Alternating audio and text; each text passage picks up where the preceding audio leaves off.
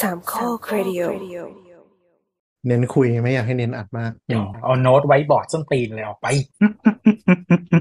ไม่ต้องดูด้วยนี่เจอท่านผู้ฟังสนานเปิดด้วยประโยคไม่ดีเลยอ่ะ AI Companion ที่อะไรมีทำไม เห็นอะไรสักอย่างที่มันถอดซูมออกจากระบบละเหมือนจะใช้ของมัน Google อะไรสักอย่างไม่รู้ใช้ใช้ Google Meet อะอีซูม ก็ โอติคนพิการขึ้นทุกที Google มันเฮี้ยอันนั้นอ่ะเฮี้ยที่สุดไม่รู้มีทำไม คือคือเอานะซูมก็เป็นบริษัทที่หนีตายนะฮะ หลังจากที่แบบหมดโควิดนะทุกคนก็พยายามเขาเรียกว่าอะไรวะ ไม่คือเออไม่แต่โซลูชันตอนแรกของมันอ่ะ ก็ตอนแรกก็ไม่เข้าใจว่ามึงขายใครวะอยู่แล้วอ่ะ อืม แล้วมันก็โดน แต่ โด ก็ นดี หลังๆ ช่วงโควิดนั่นแหละ แต่ว่าหลังๆก็คือ hybrid workplace มันก็เยอะขึ้นไงใช่ไหมมันก็มีตลาดของมันอยู่ แต่โซลูชันมันไม่ได้ยูนิคยูนิคไงแต่ว่าแบบแล้วคือแบบสมมติว่าคือแต่ว่าจริง ๆ ตอนที่ที่โควิดอ่ะแล้วเวลาคุยกับลูกค้าอะไรเงี้ยคือซูมอ่ะมันจะมันใช้ง่ายที่สุดสำหรับทุกคนนะไม่รู้ทำไม อืม มันแค่ส่งลิงก์แล้วกดแล้วมันก็ตัดเข้าไปเลยไง เออ ในขคือ ณะ แบบ ที่ ถ้า อัน เทียบ อื่นมันต้องมี ถ้า แอ เทีย ค บ คง กับ แอ แบ ค บ เคา คือเราเราใช้หลายอันใช่ไหมคือที่ที่ อืม บริษัทอะมี Teams กับมี Zoom อืม ก็คือคือทีมสมันมากับ Microsoft อยู่แล้วใช่ไหมคือเมื่อก่อนบริษัทใช้ Gmail แต่กูบอกว่าเปลี่ยนเถอะ เป็น Microsoft เพราะกูเก็บ Gmail คือทีมทีมมันต้องเหมาะกับคนที่มันอยู่ในอีโค y ิสเต็มของ Microsoft ระดับหนึ่งอะ ใช่แต่ว่า อืม ทีมมันมันอัปเดตบ่อยมากแบบทุก 2 อาทิตย์ อืม อะไรอย่างเงี้ยเออ ใช่ใช่ ส่วน ใช่ แล้วก็ซูมแต่ซูมเนี่ยก็คือเหมือนมีไม่ไม่ได้ซื้อแบบทางองค์กรนะก็คือแบบว่าให้ให้ request เท่านั้นอะไรเงี้ยไว้คุยกับลูกค้าปกติจะไม่ได้ใช้คุยภายใน แล้วก็มันมันจะมีลูกค้าใช้แบบ Cisco ชื่ออะไรวะ WebX เว็บเอ็ก เว็บเอ็กซ์ ก็หลังๆนี้ดีขึ้นแล้วเมื่อก่อนห่วยเหมือนกันห่วยสิบหาย อืม ดีเพราะโควิดนี่แหละ ดีเพราะโควิดนี่แหละ จริง แล้วก็มีลูกค้าใช้อะไรอะของจีนอะชื่อเฮียอะไรวะ ไม่รู้ ชื่ออะ ไม่เคยรู้เลย อะเออมันมีมันมี เออ แล้วก็ลูกค้า อ๋อ ใช้แบบลากไอ้นี่ชื่อไอ้นี่ชื่ออะไรวะใช้ลากมีลูกค้าใช้ลากด้วย Lark Whoop คืออะไรวะ ของจีนวูฟลากเหมือน slack โอ้ของจีนเหรอ เออแล้วก็มีของไอเหมือนซูมอะชื่อวูฟ v o o v คำ ทำไม นี้ ลูก อะไร ลูกค้าหลากหลายจังวะ อ๋อ VOOV ของ Tencent ก็คือเราเราลงไว้ในคอนเทนเนอร์อะพอพอหมดมิทติ้งแล้วเราลบ ทิ้งกูกลัว อืมเข้าใจ เพราะว่าทุกอย่างมันน่าจะผ่านไปที่เซิร์ฟเวอร์จีนอะตรงเนี้ย อืม ในเทอร์มอ u ยูส ก็ ป พูด ระกาศไว้ชัดเจนแหละ ก็คุยกับลูกค้าจีนก็เขาใช้อันเนี้ยใช้วูฟอะก็บอกให้ใช้ซูมก็ไม่ได้ ใช้ไม่ได้ ก็ต้องอดทนไปอ่ะ แต่มีแม็กไคลเอนนะจ๊ะ ไม่ใช่เฟซไทม์อะ คุยกับใครอะเลยไม่ได้ อ่ะยินดีต้อนรับทุกคนเข้าสู่รายการเทคจ็อกนะครับ เราอัดกันวันที่ 27 กันยายนนะฮะ ก็เป็นวันที่เอ่อถ้าไม่ย้อนฟังก็เป็นวันที่ฝุ่นตลบเนาะทั้งมีเรื่องคดีตำรวจตั้งพบตรคนใหม่ แล้วก็มีการขึ้นดอกเบี้ยอีกรอบนะครับอีรุงตุงนังก็คือจากที่ประเด็นสังคมกำลังตั้งคำถามเรื่องดิจิตอลวอลเล็ตที่โดนบี้มา พอมีเรื่องบิ๊กโจ๊กปุ๊บก็ทุกคนก็เลิกบี้นายกแล้วไปบี้ตำรวจแทนก็เลยไม่รู้ว่าเกิดอะไรขึ้น หมายถึงว่าดิจิตอลวอลเล็ตจะยังมาจากไหนยังไงก็ยังไม่มีใครรู้นะฮะจนเราคุยตั้งแต่ตอนที่แล้วว่าที่เราเทไปสัปดาห์หนึ่งคือสองสัปดาห์ที่แล้ว ก็ อืม ก็ยังไม่มีคำตอบอะไรเพิ่มเติม ใช่ใช่ นะครับอืม ซึ่งเพื่อไทยก็บอกตลอดมาว่ารออีกเจ็ดวันนะรออีกสิบวันนะรออีกเนี่ยเลยไปแล้ว ยังไม่ได้คำตอบ มันไม่ได้มันไม่ได้ต้องคิดก่อนออกนโยบาย ถูกแล้วก็เป็นคนทุกคนที่ตั้งคำถามอ่ะคือทุกคนไม่ได้มีปัญหากับการแจกเงิน แต่ทุกคนถามว่าแจกไปทำไม แจกด้วยวิธีการไหน เอาเงินจากไหน แล้วเอาเงินจากไหน ซึ่งมันควรจะเป็นแบบโคตรเบสิกของการออกนโยบายอ่ะซึ่งก็นั่นแหละก็ไม่รู้จะเกิดอะไรขึ้นนะครับ แต่เขาเขาก็ตอบ แล้วบอก ดี ว่า นะเขาเขาตอบกลับมา เป็น ด้วยการถามว่าไม่อยากได้ตังค์หมื่นหนึ่งเหรอ เป็นเป็นเทคนิคการหาเสียง อ่า คือเราเรา อขดีตนาดได้ยินวง อดีตหัวหน้าพักบอกไว้ เออคือคือคือยังไงดีวะเราถึงขนาดได้ยินได้ยินมาว่าแบบ ใส่ดัก อาจจะ ใส่ดัก เอออาจจะเทด้วยซ้ำอ่ะนโยบายเนี่ยคือลากลากไปเรื่อยๆ จนจนคนมันลืมลืมๆไปอ่ะแล้วก็บิดไปเป็นรูปแบบอื่น เฮ้ย ได้ยินมา ถึงขนาด เอ เท อ เลยเหรอไม่น่านะเท มัน เลย อาจ เหร จะ อ ต้องเปลี่ยนเปลี่ยนเงื่อนไขหรืออะไรบางอย่างที่เหมือนกับแบบ อันนี้ยังเรียกว่าดิจิตอลวอลเล็ตนะ แต่แจกแบบไม่ได้แจกเยอะแจกทีแจกตุ้มเดียวหรือมีเงื่อนไขเพิ่มเติมอะไรอย่างนี้อันนี้ที่ได้ยินมาไม่รู้จะยังไงเออก็ไม่รู้จริงหรือเปล่าหรือว่ายังไง แต่ก็ ไม่ นั่นแห แต่ ละ จ ฮะ ริงๆเงินมันก็อย่างตอนลงตู่อะเขาก็กู้มาหมดเลย ก็ก็แจกได้ ไม่ แต่ว่า มัน คือ ติด หมายถึงว่าม มันอืม ไม่แต่ประเทศเรายังเหลือรูมให้มีหนี้อีกตั้งเยอะ เออรู้สึกว่าจะไม่พอนะ มันจะต้องมันมันมันมีคือกฎหมายงบประมาณมันมีจุกจิกเยอะมากอะ่ะ คือมันไม่สามารถแบบออกกู้ตรงๆได้ มันต้องไปมันจะมีวงแต่ละวงอยู่วงใหญ่ใช่ไหมแล้วมันก็จะมีเอ่อเงื่อนไขของการกู้แต่ละประเภทอะไรแม่ง แต่การ น่ะ ออกกู้ตรงๆนี่หมายถึงพันธบัตรใช่ไหม อืมหรือว่าเป็น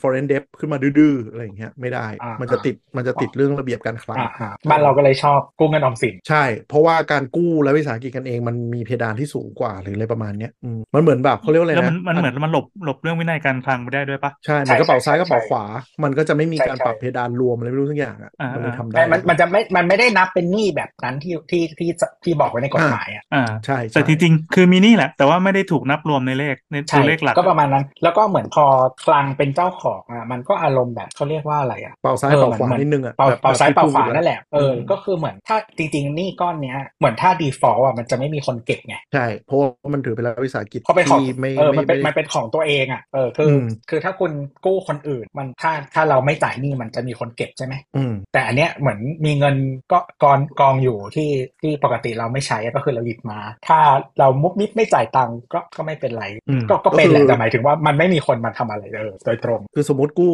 เลเจกู้ออมสินมา สมมติอันนี้ยกตัวอย่างที่เป็นรัฐวิสาหกิจที่ไม่มีไม่มีเอกชนถือร่วมเลยเนี่ยสมมติกู้มา แล้ววันหนึ่งถึงเวลาคืนหนี้แล้วออมสินทวงถาม ก็รัฐบาลบอกไม่มีจ่ายคืน ก็เข้าบอร์ดออมสิน ซึ่งบอร์ดออมสินก็คือคนกระทรวงการคลังก็อนุมัติ extend ไปได้ อะไรประมาณเนี้ยนึกออกปะ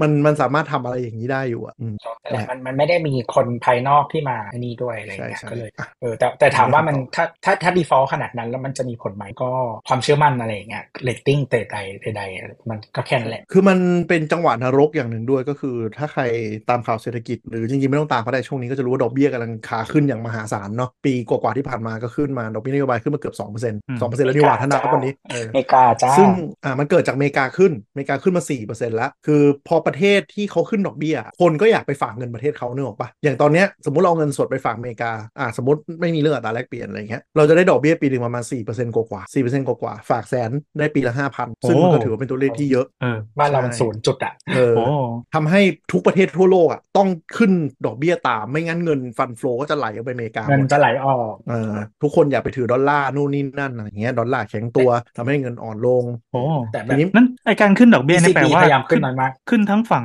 ฝากและฝั่งกู้ด้วยใช่ไหม ใช่ ใช่ สิครับ อ่า ดอกเบี้ยนโยบายอ่ะเดี๋ยวอธิบายหนึ่งดอกเบี้ย อ่าน โยบายที่อเมริกาขึ้นเรียกว่าดอกเบี้ยธนาคารกลางของเราเป็นดอกเบี้ยนโยบาย หมายถึงอะไร หมายถึงว่าธนาคารพาณิชย์ของประเทศนั้นสามารถยืมจากธนาคารกลางเอามาได้ในในเรทดอกเบี้ยเขาเรียกว่ารีโปเรทข้ามคืนนะนะก็คือเหมือนกับว่าถ้าสมมติธนาคารพาณิชย์เกิดขาดสภาพคล่อง ก็สามารถไปขอยืมรัฐมาใช้ได้ โดยที่มีมีดอกเบี้ยนโยบายเป็นตัวกำหนดไว้คือหมายถึงว่าถ้าดอกเบี้ยนโยบายขึ้นแพง นั่นหมายถึงว่าต้นทุนของธนาคารพาณิชย์ก็จะเพิ่มทำให้การกู้เงินยืมเงินจากรัฐอะมาใช้ในระบบยากขึ้น ในทางกลับการเรทเนี้ยรวมถึงการฝากเงินกลับเข้าไปของรัฐด้วย คือเรทนี้มันจะอิงกับพวกพันธบัตรรัฐบาลนึกออกไหม อืม อืมเพราะฉะนั้นก็คือธนาคารพาณิชย์ที่มีเงินเหลือ ก็จะซื้อพันธบัตรรัฐบาลหรือเอาไปฝากอ่าอินเตอร์แบงก์เรทพวกเนี้ยในเรทที่มันสูงขึ้นด้วย เพื่อเป็นการพูดง่ายๆยิ่งดอกเบี้ยยิ่งแพง เงินจะหมุนในระบบช้าลง เพราะว่าต้นทุนแพงขึ้นถูกไหมเหมือนเหมือนอย่างเราดอกเบี้ยขึ้น เราก็กู้ซื้อบ้านยากขึ้น แพงขึ้นในขณะเดียวกันเราก็อยากเอาเงินไปฝากมากขึ้นเพราะได้ดอกเบี้ยมากกว่าเดิมแล้ว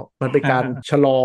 ทั้งเงินเฟ้อ เงิหนเฟ้ รือ อ การเกินหรือการเติบโตของเศรษฐกิจอะไรเงี้ยในในอันนี้คือเครื่องมือทางการเงินปกติ แต่รอบเนี้ยมันไม่ปกติ เพราะว่าอเมริกามันขึ้นเร็วมากแบบ4กว่าเซนกว่าๆทำให้ฟันโฟลมันไหลไปอเมริกา ประเทศอื่ อัน นๆ นี้ ก็ ก็ ต้อง คือ ขึ้น เพื่อ ตาม เพื่อจะฉุดเพื่อจะฉุดเงินนอกระบบของประเทศดึงเข้ามาในประเทศเงี้ยเหรอ อ่าไม่อเมริกามันมีปัญหาเงินเฟ้ออย่างมากจาก อ่า โควิด เพราะว่า อ่า ตอนโควิดปุ๊บกูอัดเงิน เขาแจกเงิน อ๋อ แจกเงินแบบแจกแบบบ้าคลั่งอ่ะจนสุดท้าย อ่า ก็คือของทุกอย่างแพงขึ้นหมด เหมือนความน่าเชื่อถือของเงินมันก็ลดลงอย่างนี้ใช่ไหม ใช่เพราะฉะนั้นพอ มูลค่าของเงิน ปุ๊บ ความมูลค่าของเงินมันลดลง เพราะว่าทุกพอทุกคนมีเงินอ่ะ เงินมันก็จะไม่มีค่านะ อ่าอ่า อืมทุกอย่างแพงขึ้นคือหมายถึงว่าอย่างอเมริกาเนี่ยแจกเงินเยอะ แจกเงินจนคนลาออกเลิกทำงานไปเลยหลายคน พอลาออกเลิกทำงานไปหลายคนปุ๊บเงินมันไม่มีค่า เงินมันถูกการจับจ่ายใช้สอยของก็ต้องแพงขึ้น อ่า เหมือนกับเงินมาง่ายของแพงขึ้น พอของแพงขึ้นปุ๊บ มันก็จะกระทบแบบคล้ายๆ ต้นทุนของเราอะต้นทุนขึ้น ราคาขายยิ่งขึ้นมันมันก็จะเป็นแบบลูปที่มันนรก แล้วสุดท้าย อืม ราคาสินค้ามันจะพุ่งไปแบบหยุดไม่อยู่ แล้วเราต้องหยุดลูปนี้ยังไง ขึ้นดอกเบี้ย อืม ก็คือวิวิธีปกติท่าปกติ อันนี้คือท่าปกติที่สุดก็คือขึ้นดอกเบี้ย อืม อ่า เออคือแล้วก็อย่างจริง ๆ ก็ถึงที่อเมริกามันก็จะมีขึ้นค่าแรงใช่ไหมหมายถึงว่า อืม ภาคภาคธุรกิจภาคประชาชนเขาก็ขึ้นค่าแรงแบบเพราะว่ามันหาคนทำงานไม่ได้ไง ใช่ เพราะฉะนั้นมันมันก็ต้องปรับค่าแรงให้ขึ้นไปชนว่าเมื่อไหร่ที่จะมีคนยอมกลับมาทำงาน ก็ดึงดูด พระว่ คนเข้ามา ใช่ใช่เพราะว่าตอนที่ตอนที่โควิดอะแจกเงินมันเป็นระดับที่เราอยู่ได้ทุกคนหมายถึงว่าคนมันอยู่ได้อะมันเป็นเหมือนแบบทดลอง UBI เบาๆอะไรเงี้ยไอ้ Universal Basic Income อะหมายถึงว่าไอ้ที่มันเป็นคอนเซ็ปต์ว่ารับจ่ายเงินให้ทุกคนระดับหนึ่งอะ อืม อืมประมาณนั้นก็ยัง คืออ ยู่ว่ามีอันนี้เกิดขึ้ มัน นทำงานไม่ได้ เมื่อทำงานไม่ได้เอกเอกชนก็จ่ายค่าแรงไม่ได้ เมื่อจ่ายค่าแรง อืม ไม่ได้ รัฐก็เลยมาซัพพอร์ตว่าโอเค งั้นเดี๋ยวกูเป็นคนจ่ายค่าแรงช่วงนี้ให้แทนละกัน พอจ่ายไปปุ๊บคนไม่ต้องทำงาน คนก็กลายเป็นว่า เออ กูได้เงินเดือนลดลงแต่กูไม่ต้องทำอะไรเลย กูโอเค ก็เลยลาออก คือ จาก เขาไม่ได้ งน ซับที่เอกชนเนี่ยเขาซับที่คน เออจ่ายลงไปที่คนโดยตรง คือถ้าคุณซับที่เอกชนมันจะเป็นอีกแบบหนึ่งหมายถึงว่า อ่าใช่ใช่ใช่ เขาอยากให้เขาก็หมายถึงว่าช่วยสมมติว่าคุณไม่มีปัญญาจ่ายค่าแรงใช่ไหม ถ้าเราช่วยที่เอกชนอ่ะ แปลว่า อืม เอกชนมันยังดำเนินธุรกิจต่อได้ แล้วก็ อืม ให้ยัง พยายามให้คนทำงานอยู่ไว้แม้จะแบบลดลงหรืออะไรก็ตาม แต่อันนี่พอไป อืม ถึงคนอ่ะ ทุกคนมันก็จะเขาเรียกว่าอะไรจะเอ่อตัดสินใจโดยผลประโยชน์ของตัวเองสูงสุดถูกไหมในเมื่อไม่ต้องทำงานก็มีเงินใช้กินอยู่ได้นี่หว่าจะทำงานทำไม อืมหรือว่าในกลุ่มคนกลุ่มหนึ่งก็เอาเงินก้อนนี้ไปตั้งตัวลองทำธุรกิจจากบ้านอะไรอย่างเงี้ยทำ คือคริป YouTube โต เออเศรษฐกิจคริปคริปโตบวมและบวมและระเบิด และจริงๆไม่ใช่คริปโตด้วยอ่าสินทรัพย์ทั้งหลายที่ปั่นราคากันได้อะก็คือบวมมาก มีหลายอย่าง ช่วนั้น อืม อืม NFT นาฬิกา ก็เป็น นาฬิ ศูนย์ กา ไปแล้ว อะไรอย่างเงี้ย เอ้ยแต่ ไม่ นา ได้ ฬิกาเดี๋ยวราคาราคาเดี๋ยวนาฬิกาเดี๋ยวราคามันกลับมาได้ แต่ว่าถ้าถ้าคุณถ้าคุณลงทุนถูกที่เห็นว่า อ่า คนส่วนใหญ่น่า แต่ถ้า น่า ใคร จะไม่ ซื้ ถู อ กอะคิดว่า ซื้อตรงยอดดอยก็ก็เหนื่อยอะที่ผ่าน เออ นี่ ถ้าเล่นไม่เป็นมันก็อย่างนั้นแหละ ก็คืออ่ะพอมันเกิดเงินเฟ้อรัฐบาลก็ต้องรีบขึ้นดอกเบี้ย ขึ้นดอกเบี้ยเพื่อดูดูดเงินออกจากระบบ ให้เงินมันต้นทุนในการมีเงินมันแพง คนก็จะฝาก เออ เข้าไปเงินในระบบ หรือกู้ยากขึ้น มันก็จะลดความร้อนแรงของราคาของได้ ทีนี้อเมริกาทำชิมหายโลกเดือดร้อน ทุกคนต้องขึ้นตามหมด ไม่งั้นเงินไหลกลับไปอเมริกาหมดก็ขึ้นกันหมด มันก็กระทบใคร อเมริกาอเมริกามันพิเศษกว่าประเทศอื่นด้วยหรือว่า อืม เอ่อเนื่องจากเป็นค่าเงินที่เขาเรียก reserve currency อืม แล้วก็เป็นเทรด trading currency หมายถึงว่า เกินครึ่งขเงินองโลก อะไรก็ตามอ่ะมันจะต้องเทรดผ่านเงิน U- USD ใช่ไหม หมายถึง ที่ ว่า เงิน สมมติสมมติทำการค้าระหว่างประเทศเอางี้แล้วกัน อืม เอ่อสมมติเราจะซื้อน้ำมัน ต่อให้เราจะซื้อจากเอ่ออังกฤษหรือสิงคโปร์อะไรเงี้ยเราก็จะไปเทรดเปลี่ยนเป็น US ดอลลาร์ก่อน แล้ว US ดอลลาร์จ่ายราคาอิงมันเลยเป็น US ดอลลาร์อืม ขนาดตลาดใหญ่ที่สุดอย่างที่บ้านเราเทรดน่าจะเบรนใช่ไหมที่อังกฤษอะ อ่าอืม ก็คือก็ยังหมายถึงว่าปกติเขาโคดเป็น USD เทรดที่อังกฤษ อืมใช่ โคดเป็น USD คือเมื่อเมื่อก่อนอันเนี้ยคือมันคือปอนด์สเตอร์ลิงแต่ว่าตั้งแต่สงครามโลกใช่ไหม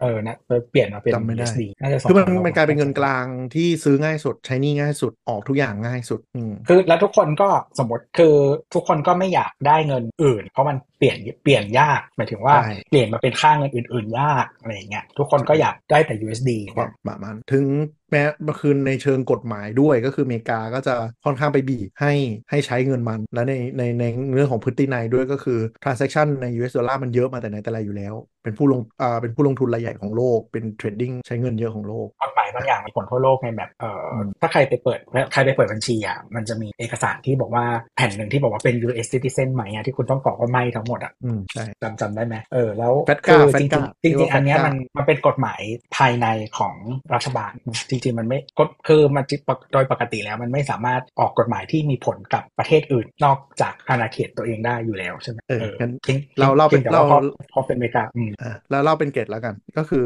ช่วงประมาณ 7-8 ปีที่แล้วเนี่ยอเมริกามีปัญหาก็คือคนสัญชาติอเมริกา ที่คือเนื่องจากอเมริกาภาษีภาษีส่วนบุ มั คน คล เป็นประเทศ ค่อนข้างสูง พิเศษที่ที่ อ่ามั มันไม่ใช่เป็นประเทศพิเศษก็คือว่าเก็บภาษีตามสัญชาติ อืม ไม่ได้เก็บตามที่อยู่ อ่า ไม่ว่าคุณ คือ มึง กฎ จะอยู่ประเทศไหนก็เก็บ อ่ะคือกฎหมายอเมริกาเนี่ยมันเก็บภาษีไม่ว่าคุณอยู่เป็นอเมริกันซิติเซนถือพาสปอร์ตอเมริกาเนี่ยไม่ว่าอยู่ที่ไหนของโลกคุณต้องเสียภาษีให้แผ่นดินอเมริกา นั่นหมายถึงว่าสมมติคุณบินไปทำงานเลสเซสิงคโปร์คุณรับเงินเดือนสิงคโปร์บริษัทสิงคโปร์จ่าย ถ้าสรรพากรอเมริการู้เก็บภาษีหมด ก่อนหน้าเนี้ยมันเลยมีปัญหาว่าคนอเมริกาก็แอบไปเปิดบัญชีที่ประเทศปลายทาง แล้วรับเงินเดือน โดยไม่รายงานประเทศแม่นึกออกปะ อืม คือเรื่องอะไรจะรายงานวะกูต้องมานั่งเสียภาษีทั้งที่กูไม่ได้อยู่อเมริกาเออมันก็พวก expat ทั้งหลาย ต่างๆก็มีวิธีการทำเอ่อจะเรียกหลีกเลี่ยงภาษีอย่างนี้แล้วกัน แล้วแล้วกฎหมายอเมริกาไม่สนด้วยนะ คุณเสียภาษีที่ต้นทางประเทศนั้นเก็บไปแล้วหักหน้าที่จ่ายไปแล้วไม่แคร์กูจะเก็บมึงเน็ตเท่าไหร่เก็บตังค์อีกทีหนึ่ง ไม่จริงๆ ทีนี้มันก็เลย จริงๆเขามีเครดิตจริงๆเขามีเครดิตให้ว่าจำไม่ได้ว่าปีละเท่าไหร่ที่ถ้าอยู่นอกอเมริกาเกิน 180 วัน ถ้า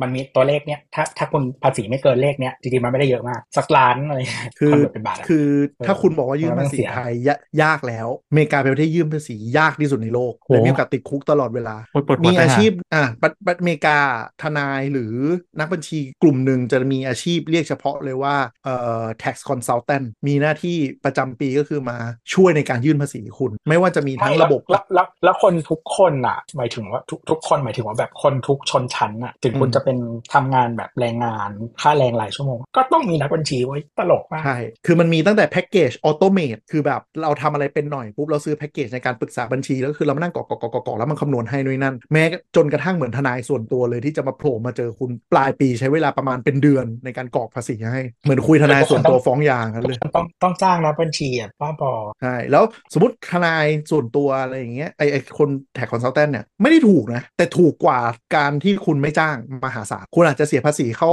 รัฐบาลอเมริการัฐบาลอเมริกาทั้งทั้งทั้งรัฐทั้งส่วนกลางเนี่ยปีละหลายแสนบาท แต่ถ้าจ้างพวกเนี้ยอาจจะจ่ายสักแสนหนึ่งแล้วประหยัดภาษีที่เหลือได้ มันเลยเป็นอาชีพที่แบบอลังการมากในอเมริกาอ่ะอันนี้ไม่กลับมาเรื่องแฟตก้าก็คือ พอคนไม่ยอมรายงานถูกปะรัฐบาลอเมริกาไม่รู้จะเอาไงดีวะ เพราะว่าเขาไม่มี jurisdiction ในการไปบังคับประเทศอื่นด้วยถูกปะไปบังคับแบงก์สิงคโปร์แบงก์ไทยว่าแบบเฮ้ยส่งข้อมูลมาดิไม่ได้เขาเลยออกกฎหมายว่างั้นโอเคไม่เป็นไรถ้าใครจะเทรดค่าเงินกับแบงก์อเมริกาคุณ ต้องทำแฟตกาถ้าไม่ทำแฟตกาตัวนี้เราไม่ยอมเปิดให้มีการค้า ไม่มีการแลกเปลี่ยนเงินตรากับคุณแฟตกาก็คือเป็นฟอร์มที่จะดีแคลว่าคุณมีลูกค้าเป็นคนอเมริกาไหม ซึ่งมันไม่มีธนาคารไหนในโลกไม่ทำนึกออกปะถ้าไม่ทำก็คือคุณใช้ US ดอลลาร์ในการอ่าอยู่ในฟ a ซิลิตี้ของ US ดอลลาร์ไม่ได้อืมก็คือเป็นการบีบบังคับ โดยการใช้เทรดดิ้งก็คือแบบใครไม่ทำก็ได้ไม่งอ ก็คือคุณก็ไม่ต้องมาอยู่ใน banking network ของฉันก็เลยเป็นการบังคับ ก็เหมือนกฎ เป็น เหมือนกฎหมายพาเทนที่เราเคยคุยกันหลายรอบ เออ ที่ที่เอสเบริษัทเนเธอร์แลนด์ใช่ไหมแต่ว่า อืม คือผลิตอะไรก็ตามมันต้องมีสักต้องโดนสักอันหนึ่งอะที่มันเป็นสิทธิบัตรของบริษัทอเมริกาเพราะฉะนั้นมันก็เลยต้องทำตามกฎหมายอเมริกาอยู่ดี ใช่อะไรอย่างเงี้ยคือไม่ไม่ทำก็ได้ไม่ได้บังคับ ไม่ไม่มีสิทธิ์อำนาจบังคับอะไรอยู่แล้ว แต่แค่คุณก็มาเทรดดิ้งกับเราไม่ได้ คล้ายๆ ความบาตรทางทางการเงินอะซึ่งมันไม่ make sense ไม่มีแบงก์ไหนในโลกยอมหรอกก็เลยก็เราเลยต้องมานั่งก่อแฟตก้า13 ข้อนะฮะ ที่ตอบว่าไม่ไม่ไม่ไม่ไม่ไม่ไม่ไม่นั่นแหละ อีสวิตเน็ตเวิร์กที่อยู่เบลเยียมอ่ะก็ยังต้องเลย นะฮะอ่ะทีนี้กลับมาเรื่องดอกเบี้ย ก็คือถามว่ามันกระทบชีวิตท่านผู้ฟังหรือคนทั่วไปยังไง พอดอกเบี้ยเมืองไทยนโยบายขึ้นตาม นั่นหมายถึงว่าเรทแบงก์ที่คุณกู้ โดยเฉพาะกู้อสังหาสำหรับคนทั่วไปเนาะกู้อสังหาเนี่ยหลายคนเป็นเงินกู้แบบลอยตัว หลายคนไม่รู้ด้วยว่าเงินแบบลอยตัว เพราะว่าเซลล์บางคนจะชอบบอกว่าอ่ะดอกเบี้ยปีแรกเท่านี้ปีสองเท่านี้ปีสามเท่านี้เฉลี่ยสามปีเท่านี้นะคะ2.5%นู่นนี่นั่น พูดแค่สามปีอะเหมือนใช้หนี่หมดสามปีอะ อ่า ใช่ แต่ เขา ปัญ บอ หาก คือ สาสามม ปี ปี เพราะมันเป็นเวลารีไฟแนนซ์ ใช่ แต่ทีเนี้ยปัญหาของ 3 ปีนั้นน่ะ มันบางคนอ่ะคอนแท t เป็นฟิก บางคนเป็น MRR ลบ MRR คืออะไร คือดอกเบี้ยลอยตัว หรือดอกเบี้ยขั้นต่ำของธนาคาร ซึ่งเวลาธนาคารขึ้น แม่งไม่เคยบอกจะไปอยู่หน้าประกาศดอกเบี้ยของเว็บแบงก์อย่างเดียวอืมซึ่งปีเนี้ยขึ้นทุกๆเดือน 2 เดือนเกือบทุกแบงก์ อ่ามัน แล้วค จะไม่ได้ รู้ ขึ้นไม่ได้ขึ้นไปะตามอ่ะประกาศดอกเบี้ยนโยบายขึ้นปั๊บเราก็ขึ้นตามใช่ไหม อ่าจะดีเลย์ประมาณสัปดาห์หนึ่งมั่ง หรือบาง อ๋อ คนคาดกะ บางแบงก์เขาขึ้นบางแบงก์ขึ้นก่อน อ่าอย่าง อ๋อ ช่วงกลางปี มีแบงค์ขึ้ ที่ นก่ ผ่า อน น มาเนี่ยกระแสขึ้นแบบการันตีว่าขึ้นแน่ๆถึง1%บางแบงก์โดดไปเลยจ้าขึ้นไปก่อนเลยอืม บางแบงก์เขาขึ้นก่อน ปัญหาคืออะไร ปัญหาคือถ้าคุณกู้บ้านในช่วงดอกเบี้ยถูก อ่า ช่วงก่อนโควิดมาประมาณ 7-8 ปีเนี่ย ดอกเบี้ยนโยบายเราอยู่ 0.5 มา 10 ปีได้เนี่ย คุณไปดูใบเสร็จที่คุณจ่ายค่าบ้านให้ดี หลายคนน่ะ ดอกเบี้ยขึ้นจนแทบจะกินเงินที่จ่ายรายเดือนทั้งหมดแล้ว นั่นหมายถึงว่าคุณจ่ายไปเท่าไหร่เงินต้นคุณไม่ลดเลย เอ๊ะ อืมถูกไหมเพราะว่าสมมติดอกเบี้ยมันของเมืองไทยมันขึ้นมา 2%คือแบงก์โดยเฉลี่ยขึ้นประมาณ 1.5%เกือบ 2%แล้ว2%ของสสมมติเลทเซเงินกู้ 5 ล้านอ่ะคือปีละแสนนะ อืมอืม ปีละแสนหาสิบสองเดือนคุณโดนเดือนละเกือบหมื่นแปดพันบาทขึ้นมานะ แล้วคนสมมติคุณผ่อนบ้านถ้าห้าล้านเนี่ยน่าจะผ่อนอยู่ประมาณ 20,000 กว่าบาท แล้วอยู่ ๆ คุณโดนดอกเบี้ยเพิ่มขึ้นมาอีกเดือนหนึ่งประมาณ 8,000 เท่ากับว่าคุณไปดูดี ๆ นะ จากเมื่อก่อนคือเงินต้นประมาณ 30%อน่ะมันหายวับไปเลยนะ เหลือเงินต้นหักเดือน 1,000 กว่าบาท ใช่ครับ กลายเป็นว่า อ ที่ ยู่ คุณคิดว่า 30 ปีหมดอ่ะ อ่ะ มันไม่หมดนะ อ่า เออ ฉะนั้นถ้าอยากจะโปะให้หมดตามกำหนดการเดิม โดนดอกเบี้ยเพิ่มขึ้นเท่าไหร่ ต้องหาเงินมาจ่ายเพิ่มต่อเดือนเพิ่มขึ้นโปะเข้าไปเลย ถึงจะให้มันกำหนดการเดิมได้ อ่าอ่า ระวังไว้ให้ดี รีไฟแนนซ์รีไฟแนนซ์ ยังไม่สามปีแต่รีบสามปีก็รีบไปรีไฟแนนซ์แต่รีไฟแนนซ์ตอนนี้ก็สามปีก็เฉลี่ยสามจุดห้าเปอร์เซ็นต์นะครับ ขึ้นมาเปอร์เซ็นต์กว่าแล้วอืม ไม่แต่ว่าคือคือเวลารีไฟแนนซ์เนี่ยมันจะเขาเรียกว่าอะไรเออมันจะ โดน ดูได้ โดนบังคับ ว่ ให้จ่ายเพิ่ม ใช่ใช่แต่หมายถึงว่าเราจะเลือกเลือกจ่ายคือเลทมันจะส่วนใหญ่เลทมันจะดีกว่าอยู่แล้ว อันที่หนึ่งอันที่สองก็คือเออก็เลือกเราจะเลือกแบบฟิกไม่ฟิกก็ได้นะก็คือฟิกไม่ฟิกเนี่ยมันคือจริงๆเกือบทุกแบงก์ก็น่าจะมีให้เลือกตั้งแต่ตั้งแต่ครั้งแรกที่กู้นั่นแหละเพียงแต่ว่าเราต้องดูเราก็มองไปในอนาคตคิดเอาเองว่า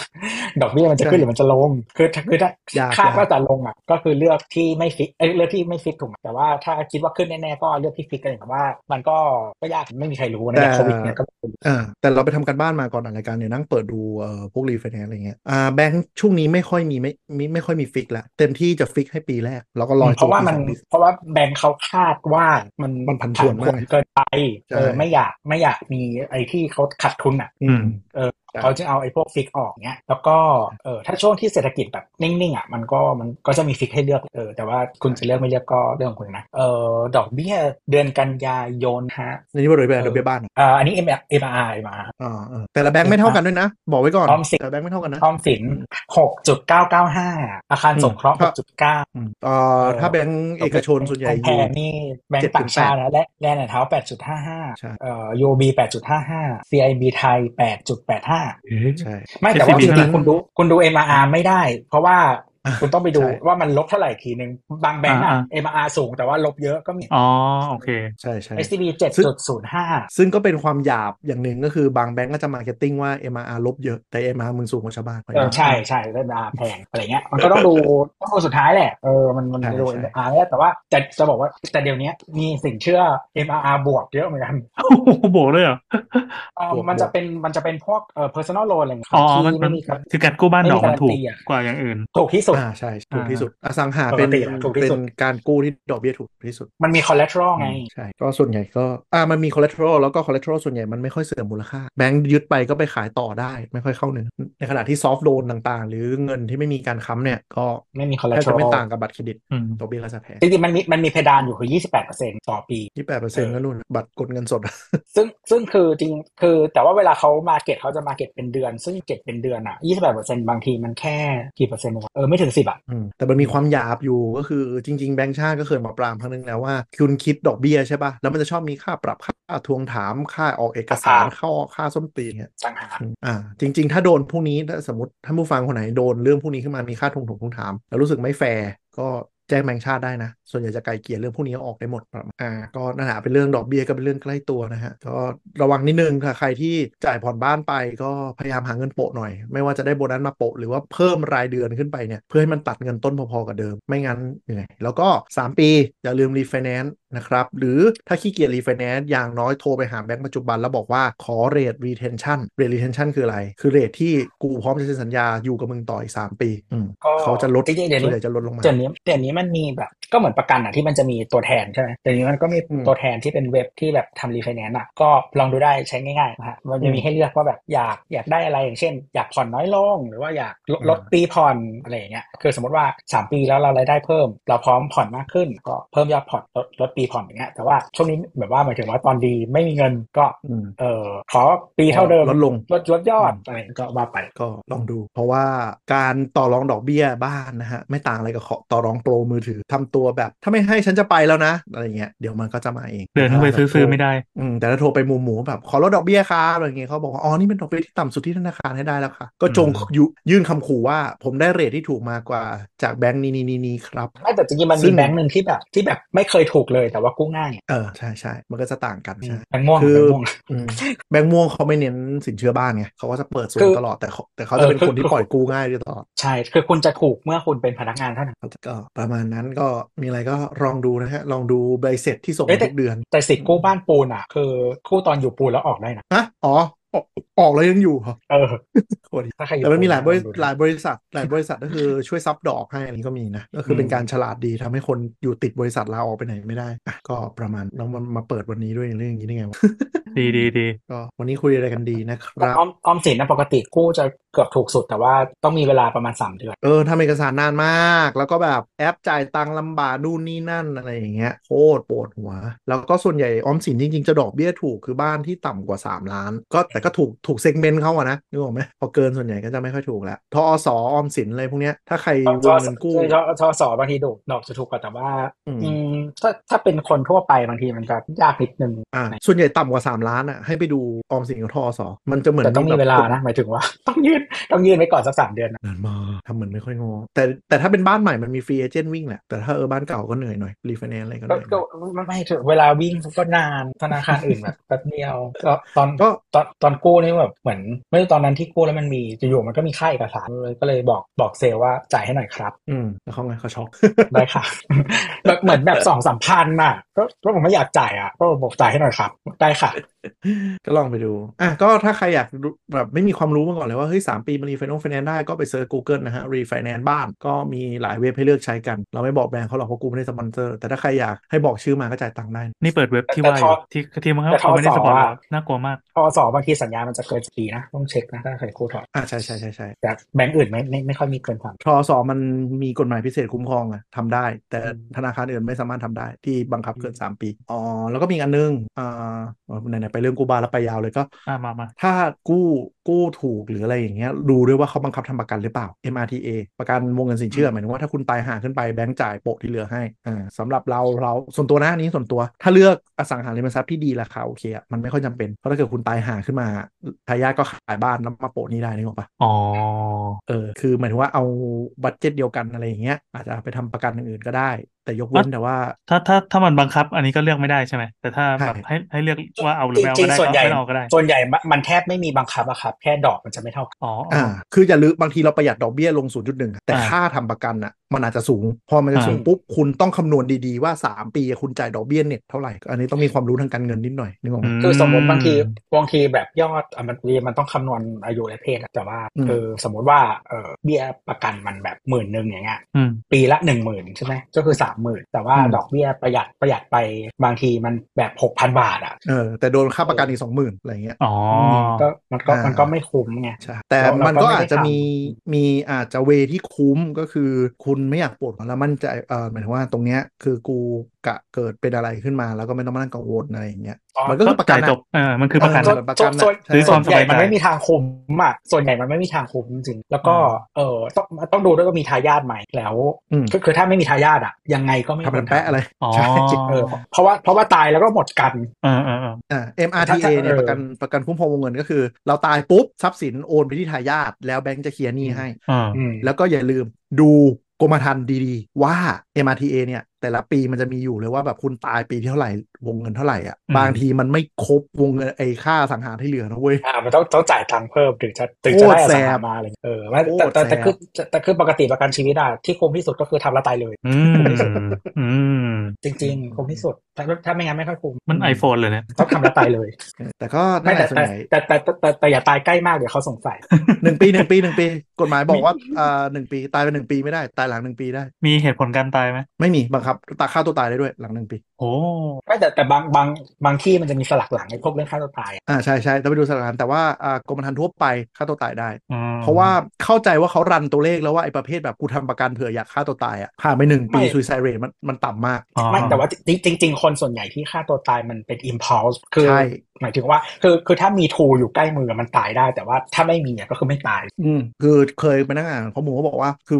ผ่านไปหนึ่งปีแล้วอ่ะไอ้คนที่กะมาทำกรมธรรม์เผื่อตายอ่ะสุดท้ายก็ไม่ค่อยตายอืม คือคือจริง แบบอยู่ ๆ คือถ้าเพิ่มคือสมมติว่าแค่ต้องไปซื้อของมีเวลาเพิ่มนิดหน่อยบางทีมันก็ไม่ตายแล้วเว้ย เออประมาณนั้น แล้วถ้าแบบ เขเลยโครงกร ฆาตกรรมอ่ะ ฆาตกรร ถ้าม เป็นผู้รับ ถ้า ผลประโยชน์ฆาตกรรมอ่ะไม่ได้ อ๋ออ ม ต้องซิกแซกหน่ แต่ อย ว่าถ้า นะอืม เออสมมติถ้าคนอื่นมาฆ่าถ้าพิถ้าถ้าไม่โยงไม่ได้ก็ได้ โอเค แต่ส่วนใหญ่ส่วนใหญ่ยิ่งถ้าประกันวงเงินสูงๆอะไรเงี้ยเอ่อทาง เขาเช็คแหละเขาธมีนา investigator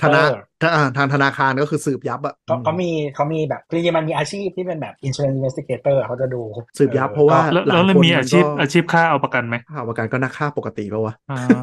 มือปื ไม่ น แต่ว่าถ้าสมมติสมมติว่าถ้าเป็นคนที่ซ้ำๆอ่ะสมมติว่าแต่งงานแล้วผัวตายหรือว่าเมียตายแล้วเป็น อืม ไม้แล้วมีอีกสองสามเคสอย่างเงี้ยเขาก็ดูนะ อืม อ๋อ ใช่ โอเคโอเค แต่ถ้าถ้าแบบครั้งแรกไม่เป็นไรนะ จะไปถามเมื่อกี้ว่า เออ ก็เคสแอมไซยาไนด์อย่างนี้ไง อ่าอ่าอ่า ทำไมคนรอบตัวแม่งตายรัวๆเลยวะอะไรอย่างเงี้ย อ่า ก็ อ่า จะโดน ซึ่งอยู่มา บ ตั้ง ที นานกว่าจะรู้ อันนี้คอนเซ็ปต์ว่าทีมบิ๊กโจ๊กนะครับ คือหลายหลายคดีหลายคดีอ่ะอ่าทางประกันก็ไม่จ่ายจริงๆแล้วก็ต้องไปฟ้องกันไปฟ้องคอปพอฟ้องอะไรเอง พอ เขาจะ ค เข้ามา อ ใช่ เพราะบางทีมันก็มันก็พิรุษนั่นแหละว่าตรง อ่า ๆอืมก็ แต่แต่บ้านเราคอปพอค่อนข้างเคเลยนะ ดุอยู่ดุอยู่ แล้วก็เอ่อคอปพอก็ค่อนข้างมีระบบเซิร์ชหากรมธงกรมธรรม์ค่อนข้างดีศูนย์กลางอะดีไล อื น์ ม มีชื่อคอปพอรอบรู้นะฮะ ใครไปแอดไว้ได้ กดมาปุ๊บกรอกสมัครรอบแรกกรมธรรม์ทั้งชีวิตที่สมัครชื่อเราบัตรประชาชนเรามันโผล่มาหมดเลยเว้ย ฮะเหรอ ใช่ มันมันมันดึงได้เหรอ ใช่ทุกบริษัทประกันออกกรมธรรม์ต้องส่งเข้าไปส่วนกลาง ชื่ออะไรนะขออีกทีดิ คอปพคอควายปอปาพอสำเภารอบรู้ พอพออ่า กปภรอบรู้นะฮะเป็นไลน์ออฟฟิเชียลเขาลองสมัครรายอะไรกันปุ๊บกรมธรรม์อุบัติเหตุ ประกันรถยนต์ ประกันทรัพย์สิน ประกันหาเฮียอะไรไม่รู้ขึ้นหมดเลยอืมลองดูฮะ ลองไปลองเล่นกันดู เป็นฟังก์ชันที่โอเคเลยใช่ แต่เราไม่แน่ใจว่ามันมันขึ้นชื่อตามคนทำหรือผู้รับผลประโยชน์นะ มันก็จะมีเคสพ่อแม่ทำประกันให้ลูกให้อะไรเงี้ยไม่รู้มันขึ้นเปล่าแต่เอาเป็นว่าผมใช้อันเนี้ยมาเช็คดูบ่อยๆว่าแบบเอ้ยประกันกูหมดอายุวันไหนวันนี้ทำกรมธรรม์ต่อรถหายไปแล้ว อืมก็จะขึ้นหมดเลยของคอปพอนะครับ แล้วก็ถ้าใครมีข้อตะกิดตะขวงอะไรเกี่ยวกับประกันทั้งหมด ติดต่อไปที่คอปพอได้เลย ค่อนข้างตอบเร็วรับเรื่องเร็ว อืม แล้วก็แล้วก็ค่อนข้างจะช่วยเหลือผู้ทำประกันพอสมควร อืม อืมประมาณ ส่วนใหญ่มันจริงๆบริษัทประกันมันก็มีตุกติกแหละก็ก็คุยกับคอปพอได้ส่วนใหญ่จะการ ใช่ ได้ได้หมด คือประกันน่ะมันเป็นธุรกิจที่เอาตะกร้าคนคล้ายๆมารวมเราเหมือนเราเคยพูดไปแล้วเนาะตอนตอนประกันนะคือ เอาลักษณะคนคล้ายๆมารวมกันเป็นกองหนึ่งแล้วคิดว่าสมมติหมื่นคนเนี้ยอาจจะมีคนตายสัก 3 คน ถ้า 3 คนนี้กูจ่ายชดเชยเท่านี้กูขยำขยำตะกร้านี้แล้วควรจะคิดเบี้ยต่อคนเท่าไหร่ในหมื่นคนนี้อะไรกรมธรรม์รถอ่าประกันรถยนต์ก็เหมือนกันชั้นหนึ่งโปรไฟล์ของชั้นหนึ่งยี่ห้อนี้ลักษณะอย่างนี้เกิดอุบัติเหตุบ่อยขนาดไหนเคลมเฉลี่ยเท่าไหร่ก็เอามาขยำขยำแล้วออกเป็นเบี้ยออกมา บางแบรนด์เบี้ยแม้ว่ารุ่นเดียวกันเลยนะเบี้ยจะแพงกว่าอีกแบรนด์หนึ่งเพราะโปรไฟล์ที่เขามีคือคนขับแบรนด์นี้สันดานส้นตีนกว่า อืม ชนบ่อยก็จะเบี้ยแพงอย่างเงี้ยประกันสุขภาพก็เหมือนกันอายุเพศไลฟ์สไตล์รายได้ h อนด้าก็เลย รู้น้ำหนัก ประกันแพงกว่าโตโยต้าตลอด เออเหมือนกันก็จะเป็นธุรกิจประมาณนั้นมัน แต่ถ้าถ้าขับรถถ้าขับน้องคุกกี้นี่ประกันแพงที่คนอื่น ไม่รู้เหมือนกัน แต่ประกันอะจำไว้เลยว่าประกันจะไม่ยอมเสียเปรียบ นั่นหมายถึงว่าถ้าอยู่ๆเคสของคุณกลายเป็นเคสที่อยู่นอกโมเดลที่เขาคำนวณไว้ เขาก็จะหาเรื่องใบายเบี่ยง แพงไว้ก่อน อืมหรือถ้าไม่ชัวร์อย่างเทสลาซึ่งเป็นรถใหม่ แล้วยังไม่รู้ว่าค่าเคลมเฉลี่ยเท่าไหร่ ไม่มีตัวเลขเลยนู่นนนั่น ก็เปิดเบี้ยแพงแม่งไปเลยอืมเป็นแบรนด์รถแบรนด์เดียวที่ตอนนี้เบี้ยประกันอยู่ห้าหมื่นกว่าบาททั้งๆที่รถแม่งถูกกว่าเบนซ์เบนซ์สามหมื่นนี่เฮียได้ห้าหมื่นอืม คือนั่นแหละเข้าใจว่าเวลาไปทำเซอร์เวย์ค่าอะไรจากบริษัทรถอะน่าจะออกมาค่อนข้างสูงก็เลยเกิดเคสนี้ขึ้น ช่างอู่ด้วย เพราะ ว่า ว่า มันไม่มีไง เป็นไปได้อาจจะก่อนหน้านี้คือใช้ราคาเกรอิง แล้วก็ทำอย่างนี้มาตลอดอะไรเงี้ย แต่ปีหน้าเอ่อใครสำหรับขับรถ EV นะครับ จะมีประกันสำหรับรถ EV เพิ่มเป็นแพ็กเกจตัวใหม่ที่ทางคอพออนุมัติแล้ว เห็นว่าอนุมัติแล้วนะ หรืออนุมัติคอนเซ็ปต์หรืออะไรอย่างเงี้ยแหละเรียบร้อยแล้วก็คือ เบี้ยประกันน่าจะถูกลง แต่การคุ้มครองแบตจะเป็นหมวดแยกพิเศษต่างหากเข้าใจว่าก่อนหน้านี้ที่บริษัทประกันนะค่อนข้างเปิดเบี้ยประกันรถ EV แพง เพราะกลัวเคสชนแบตดุ้งปึ๊กนิดเดียวต้องเคลมแบตทั้งลูกห้า อ๋ แส อน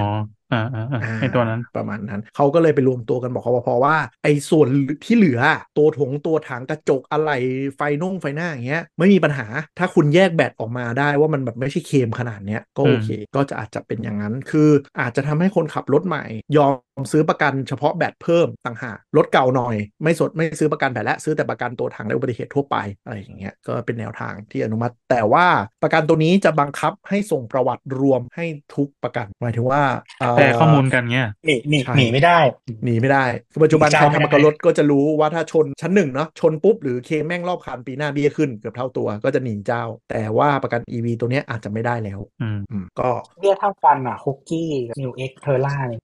แคสอะไรแบรนด์นี้เป็นพิเศษ ก็ลดมาเนี่ย อ๋อช่วงนี้นะฮะ เรื่องการงงการเงินระวังนิดหน่อยดอกเบี้ยขาขึ้น คือความส้นตีนของเมืองไทยก็คือดอกเบี้ยเงินกู้ขึ้น ดอกเบี้ยเงินฝากไม่ขึ้นนะฮะไม่มีแบงก์ไหนขึ้นเลย ขึ้น มี ขึ้นขึ้นขึ้ ฝาน ก ช้าขึ้น เอ่อ ช้า ฝากประจำฝากประจำมาละหนึ่งจุดสองเปอร์เซ็นต์หนึ่งจุดสามเปอร์เซ็นต์โผล่มาละซึ่งคุณฝากออมทรัพย์ดิจิตอลแม่งก็ได้หนึ่งจุดห้าเปอร์เซ็นต์แล้วอีกหาละ แล้วแล้วอย่างนี้คำว่าดอกเบี้ยนโยบายมันมันมีผลบังคับอะไรกับใครไหมอะ ไม่มี จะบ เล อก ย ว่าขึ้น มันจะ ขึ้นดอกเบี้ยนโยบายแล้วไงต่อ ไม่มีไม่มี มั ผ น ล จะ คือมันไม่มันไม่มีผลทางกฎหมายอะไร มันเป็นกลไกทางการเงินเฉยๆ เพราะว่าอย่างที่ที่เล่าว่าธนาคารต้องมากู้เงินจากธนาคารกลางฉะนั้น อืม เขาปรับดอก อันเนี้ยเขาก็เลยไปปรับเป็นการเป็นทอด แต่ว่ามันไม่มีผลทางกฎหมายไม่ต้องไม่ต้อง คื ทำ ออะไรดอก ก็ได้ ดอกเบี้ยนโยบายคือเป็นเรทดอกเบี้ยของธนาคารกลางเอง ส่วนธนาคาร ใช่ พาณิชย์จะมา ใช่ ทำอะไรกับธนาคารกลางก็แล้วแต่เรื่องกลไกการตลาดไป ใช่ จะฝากหรือ ใช่ จะกู้ใช่ มันเป็นมันเป็นการดันกลไกตลาดขึ้น อืมอืมเหมือนบอกเราขยับเพดานให้แล้วนะ ขยับขึ้นขยับลง ใช่ ก็แล้วแต่ ก็คือถ้าธนาคารพาณิชย์ไม่ขึ้นดอกเบี้ย คนในตามหลักการก็คือคนก็จะผ่องถ่ายเงินไปฝากไปซื้อตราสารหนี้หรือไปทำอย่างอื่นที่ได้ผลตอบแทนมากกว่า มันก็เป็นเรื่องผลประโยชน์ของธนาคารเอา ใช่ ใช่ ก็สมมติ ใช่ ถ้า แต่ว่า บริษัทเอกอืมสมมตินี้อ่าเมื่อก่อนดอกเบี้ยนโยบายอยู่ 0.5%ใช่ไหม อืม พันธบัตรอ่าหุ้นกู้เอกชน สมมติออกอยู่ที่ 4%อ่าแก็บความเสี่ยงอยู่ 3.5%รับได้ถูกปะ อืม แต่ถ้าดอกเบี้ยนโยบายขึ้นมาถึง 2.5%เนี้ยแล้วหุ้นกู้เอกชนออกที่4%อ่ะมันก็แทบจะไม่มีใครซื้อหุ้นกู้เอกชน อืม เพราะว่ามันไม่คุ้มความเสี่ยงหุ้นกู้เอกชน มันก็ไปปรับจะโดนปรับขึ้นไปอยู่ที่5-6%ใช่ มันจะเป็นทอดๆไปอย่างนี้เองโดยระบบกลไกตลาด แต่ว่าแต่ว่าคือจริงๆ คนทั่วไปไม่ไม่ต้องกังวลว่าเขาเรียกว่าอะไร ไม่ไม่เห็นรู้เลยว่าดอกเบี้ยมันปรับนู่นนี่นั่นอะไรเนี่ยก็คือคุณไม่ใช่ทาร์เก็ต อืม รู้รู้ตอนกู้บ้านนี่แหละใครกู้บ้านเนี่ยรู้รู้เรื่องสุดเลย รู้ซึ้งเลยครับ เออ รู้ซึ้งเลย คือคือคือหมายถึงว่าไอ้นักลงทุนหรือว่ากองทุนหรืออะไรอย่างเงี้ยเขาก็จะโยกโยกตามใช่ไหมโยกตามเพื่อ ใช่ ให้มัน maximize ผลประโยชน์แต่ว่า คือเงินของคนทั่วไปมันแบบน้อยอ่ะคือแบบดอกเบี้ยขึ้นมาแบบห้าสิบ50ตังค์หรือบาทหนึ่งมือฝาก คือ ตัง คือ ค์เข้า ปัญ ไป หา เหรอ คือเออคือปัญหานี้ด้วยว่าเอ่อธนาคารพาณิชย์ไม่ได้ขึ้นดอกเบี้ยเงินฝากมาก เพราะว่าเอ่อเงินฝากเราไม่ได้มีเยอะกันในระบบอยู่แล้ว คือเขาคือคือนึกออกไหมสมมติขึ้นไปอ่ะมันก็ไม่ได้แบบโอ้โหคนจะโยกเงินแห่มาฝากเราทันทีนึกออกปะ อืม เพราะว่าประเทศไทยมันอยู่ในสถานะที่หนี้ครัวเรือนมันค่อนข้างสูง คือคือพูดง่ายๆทุกคนรับเงินเดือน แล้วเงินเดือนผ่องถ่ายไปเป็นค่าใช้จ่ายทันที คือบัญชีออมทรัพย์ส่วนใหญ่มีแค่เงินติดบัญชี บัญชีเงินฝากประจำหลายคนเนี่ยก็จะเป็นลักษณะผู้ใหญ่ที่ที่ฉันก็ฝากไว้อย่างเงี้ย ฉันฝากเพราะฉันสนิทกับผู้จัดการสาขา ฉันฝากเพื่อเอาสิทธิพิเศษทางบัตรเครดิต ฉันเอาเพื่อเพื่อแบบ investment อะไรอย่างนี้อยู่แล้ว อ่ะซึ่งซึ่งสัดส่วนมันก็ไม่ได้น้อยไม่ได้เยอะเลย ใช่แล้วก็คื เดี๋ย อ นคนคนมีเงินฝากเกินเท่าไหร่นะห้าหมื่นมันมีแค่ศูนย์จุดเท่าไหร่เอง อืม อืมมีอยู่หลักหลักต่ำต่ำแสนบัญชีอ่ะก็คือแสดงว่าคนไม่ได้อยู่ในรูปฝากรูปแบบนี้เยอะ เพราะว่า อืม บ้านเราอ่ะมันมันมันมีความตลกนิดนึงก็คือ ธนาคารพาณิชย์อ่ะมีทุกเจ้ามีเขาเรียกว่าอะไรอ่ะ wealth management คือคนที่คอยดูแลเรื่องการลงทุนให้ เพราะฉะนั้นก็จะไม่มีใครฝากเงินสดเกินสัก 5 0 0แสนนะพูดง่ายๆเขาก็จะแบบอ่ะซื้อกองทุนกับหนูไหมซื้อประกันกับหนูไหมหรือถ้าแบบคุณมีเวลสัก 5 ล้าน 10 ล้านเงี้ยผู้จัดการสาขาก็จะมาช่วยจัดสรรการลงทุนให้อยู่แล้วถูกไหม อืม มันก็เลย แต่แต่ ไม่มีผล แต่แต่ธนาคารที่แบบลูกค้าเวลเยอะมากแต่กองเฮียทั้งพอร์ต อืมก็ ไม่ ต้อง เข้า มี ใจ นะ เขาแจกตุ๊กตาหมีมึง เขาแจกสตาร์บัคการ์ดมึง คือเป็นคือเป็นเจ้าที่แบบลูกค้า คือมาร์เก็ตติ้งเก่งมากลูกค้าเวลเยอะมากเยอะที่สุด แต่กองทุนเฮียทั้งพอร์ต แล้วก็ล่าสุดแก้ปัญหาด้วยการว่าไปเป็นฟันซูเปอร์มาร์เก็ตไง ลงทุนกองทุนที่อื่นได้ แล้ว เออเมื่อก่อนแบงก์เล็กเขาทำกันเนี่ยแล้ว อืม แล้วเมื่อสมัยก่อนที่ที่กรตเขายังให้เขาเรียกว่าอะไรซื้อ แจก คื ท อ อง LTF IF แล้วมันแจกของได้หรือว่าให้ incentive ได้อะ ใช่ ก็คือแจกเยอะมาก แล้วชอบเคลมว่ากองทุนเราใหญ่สุด นะถ้าใครอยากรู้นะฮะ อีแบงค์เฮียนี่ก็คือเป็นแบงค์ที่ทำให้กรตต้องโดดเข้ามาห้าม เพราะว่าปั่นยอดซื้อกองทุนแล้วแจกทองเว้ยแล้วยอดแม่งพุ่งกว่าเจ้าอื่นสิบเท่า คือจริงๆแค่เห็นชื่อกองทุนขึ้นต้นน่ะก็คืออยากคือไม่ต้องไปดู performance อย่าซื้อไม่ต้อง แล้วเขาก็ไม่คิดจะเอาฟันแมเนเจอร์เก่งๆเข้าไปด้วยนะเออ ก็เขาขายได้เขาเขาเขาขายได้โดยที่ performance นี่อ่ะ ใช่ จะมีฟัน เราไม่ manager เราไม่บอก ทำ ชื่อแล้วกัน เพราะว่าอันนี้แม่งโดนฟ้องได้จริง แต่คือเราไปดูแล้วกัน performance นะก็ก็ธนาคารอันดับต้นๆของไทย ใครใครยังซื้อแบบเดี๋ยวนี้เดี๋ยวนี้กองทุนชื่ออะไรวะไม่ใช่ LTF ชื่ออะไรวะ อ่า SSF SSF เออใครใครซื้อก็ไปซื้อกองอื่น เออแต่นั่นแหละมันมันก็เลยทำให้อ่าบัญชีเงินฝากไม่ขึ้น แล้วก็ที่เขาไม่ขึ้นออมทรัพย์ด้วยส่วนหนึ่งเนี่ยเพราะว่าส่วนใหญ่ออมทรัพย์บ้านเราอ่ะชื่อมันออมทรัพย์แต่ทุกคนตอนนี้ใช้เป็นบัญชีถ่ายเงินทั้งหมดนึ checking กออกไหม account อืมอืม checking อ่า check- คืออ่าคือเราใช้เป็นบัญชีใช้จ่าย ไม่มีใคร อืม เก็บ มัน เงิน checking เพราะฉะนั้น มั ปัญหา checking คือ account สมมติถ้าแบงค์ขึ้นอ่ะสิ่งที่เกิดขึ้นก็คือคนไม่ได้มันมาฝากเงินเพิ่มแต่ค่าใช้จ่ายแบงค์เพิ่มขึ้นทันที อืม ทุกคน อืม รับเงินแล้วส่งต่อ รับเงินแล้วส่งต่อ มีเงินหมุนในบัญชีหลักประมาณ 5 0,000ื่นถึงแสนหนึ่งหมุนหมุนหมุนใช้นู่นใช้นี่อะมันไม่ได้เป็นเงินการออมเงินที่แบงก์จะสามารถดึงเงินตรงเนี้ยไปปล่อยกู้ต่อได้ เพราะว่ามันเป็นบัญชีหมุนเร็ว เพราะฉะนั้นแบงก์ก็จะไม่กล้าเอาเงินตรงนี้ไปปล่อยกู้ การขึ้นดอกเบี้ยปุ๊บไม่ได้ดึงให้คนมาฝากเงินเพิ่ม แต่ทำให้ต้นทุน มัน แบ เป็ ง น ก์เพิ่ บั ม ญชีกระแสรายวัน อ่า เออใช่เราใช้ออมทรัพย์เป็นกระแสรายวัน ซึ่งมันประหลาดถ้าเทียบกับที่อื่ ซึ่ง นทั่วโลก ซึ่งซึ่งปกติอะกระแสรายวันมันไม่มีดอกเบี้ยใช่ไหม ใช่ เออแต่ว่าคือแต่ปกติคนหมายถึงคนทั่วไปมันไม่มีใครเปิดบัญชีกระแสรายวันหรอกอันที่หนึ่งแล้วก็แบบบางประเทศไปที่อเมริกามันจะมีบัญชีที่เรียกว่า checking account ก็คือบัญชีที่ใช้ใช้จ่ายอะก็คือไว้จ่ายเช็คก็เลยเรียก checking account เพราะเออแต่ที่โน่นก็เรียกบัตรเดบิตว่า checking check checking card อะไรเงี้ยก็คือบัตรที่ใช้แทนเช็ค อืม ใช่ ทุกวัน คือ นี้ ต้อง ทุกวันนี้ยัง ถา รับเช็ค ม กันอยู่เพราะแต่แต่ คือต้องที่ยุโรป ถามตัว ก็มี เองว่าแบบ แบบเยอรมันเยอรมันอะไรเงี้ยก็มีบัญบัญชีที่เป็นเหมือนใช้รายวันใช้จ่ายประจำ อืมใช่แต่ก็ก็ถามตัวเองแล้วกันว่าคุณเช็คดอกเบี้ยออมทรัพย์ล่าสุดเมื่อไหร่อะนั่นแหละคือคำตอบ แบบโอ้ยหกเดือนนึงได้มาแบบไม่ถึงร้อยจะจะดูทำไม ใช่แล้วก็ ได้ ส่วน ได้ ฝากป มา ระ ที จ ก็แบบ ำ โพสต์ลงโซเชียลติดการ ฝาก แบ ป บ ระจ ได้ยี่สิบ ำตอน สี่บา นี้ ท เช็คอยู่หลักปีก็ขยับขึ้นจากหนึ่งต้นๆ มาเป็นหนึ่งกลางๆ แล้ว ซึ่งก็ย้ำคำเดิมเหมือนที่เคยบอกมาในการตอนก่อนๆว่า ถ้าคุณมีต่ำกว่าหนึ่งล้านอ่ะ คุณไปเปิดบัญชีออมทรัพย์ดิจิตอลเถอะมันจ่ายหนึ่งจุดห้าเปอร์เซ็นต์เกือบหมดแล้ว อืม อืมเอาไปฝากพวกนั้นเถอะแล้วคุณมีความคล่องตัวเยอะกว่าด้วยใช่ไหม ไม่ต้องตามหาก็ได้บางทีแบบให้สูงสุดสามหมื่นบาท เดี๋ยวนี้มันก็มันก็มีหลายแบงก์ประมาณแสนถึงล้านอ่ะลองดูแล้วกันสองแสนห้าแสนล้านหนึ่งอย่างเงี้ยยังจ่ายหนึ่งจุดห้าเปอร์เซ็นต์ลองดู ฝากร้านนึงได้ได้กี่บาท หมื่นห้าเยอะนะเว้ย ได้ไอได้ไอโฟนหนึ่งในสามเครื่องนะเว้ย ต่อปีเนาะ เป็นส่วนส่วนต่างไว้อัปเกรดเครื่องถัดไป อ่าอ่าอ่า แต่ถ้าคุณเอาเงิน 1 ล้านบาทนะฮะ ไปซื้อกองทุนต่างชาติที่เป็นแค่ USD fixed income คือคือแม่งซื้อแล้วก็คือไปแลก US ดอลลาร์แล้วไปฝากธนาคาร หรือว่าซื้อตราสารหนี้ระยะสั้นต่ำกว่า 3 เดือนของต่างชาติ คุณตอนนี้คุณจะได้ประมาณเฉลี่ย 4 เกือบถึง5%อืมแต่ก็ก็ระวังหน่อยแล้วกันเพราะช่วงนี้เงินบาทอ่อนเป็นขี้เลยถ้าซื้อ อไปช่วงนี้ก็คือช่วงเงินบาทแข็งตัวอาจจะขาดทุน เอ ก็ อ จะมีความ ไม่กลับ เสี่ยงเรื่อง ไม่ กาก ลั ร บ แลกเปลี่ยน มันกลับมาอ่อนอีกปวดหัว แต่สามเจ็ดแล้วจ้าอีดอกจิกเออนั่นแหละก็แต่พูดถึงสี่ถึงห้าเปอร์เซ็นต์น่ะ ถ้ามันแบบคงระยะไปได้มันก็เยอะ มันก็จะทบต้นไปเรื่อยๆ แต่ก็ไม่มีใครรู้ว่าทิศทางดอกเบี้ยหลังจากนี้จะเป็นยังไงอเมริกาตอนนี้ก็คือลักษณะว่ารอบล่าสุดก็คือไม่ขึ้นดอกเบี้ย แล้วเป็นครั้งแรกที่ไม่ขึ้นดอกเบี้ย เป็นการคงต่อไป แต่แนวโน้มที่ธนาคารกลางสหรัฐพูดก็คือ คงไม่มีการลงดอกเบี้ยใน เร็วๆนี้เพราะเพื่อจะให้ปราบเงินเฟ้อให้อยู่เต็มที่ก่อนและให้เศรษฐกิจมันหมุนไปได้ต่อเพราะฉะนั้นเป็นไปได้ว่าเราจะอยู่ดอกเบี้ยที่ค่อนข้างสูงอย่างเงี้ยประมาณอย่างน้อยปีหนึงอืมยกแต่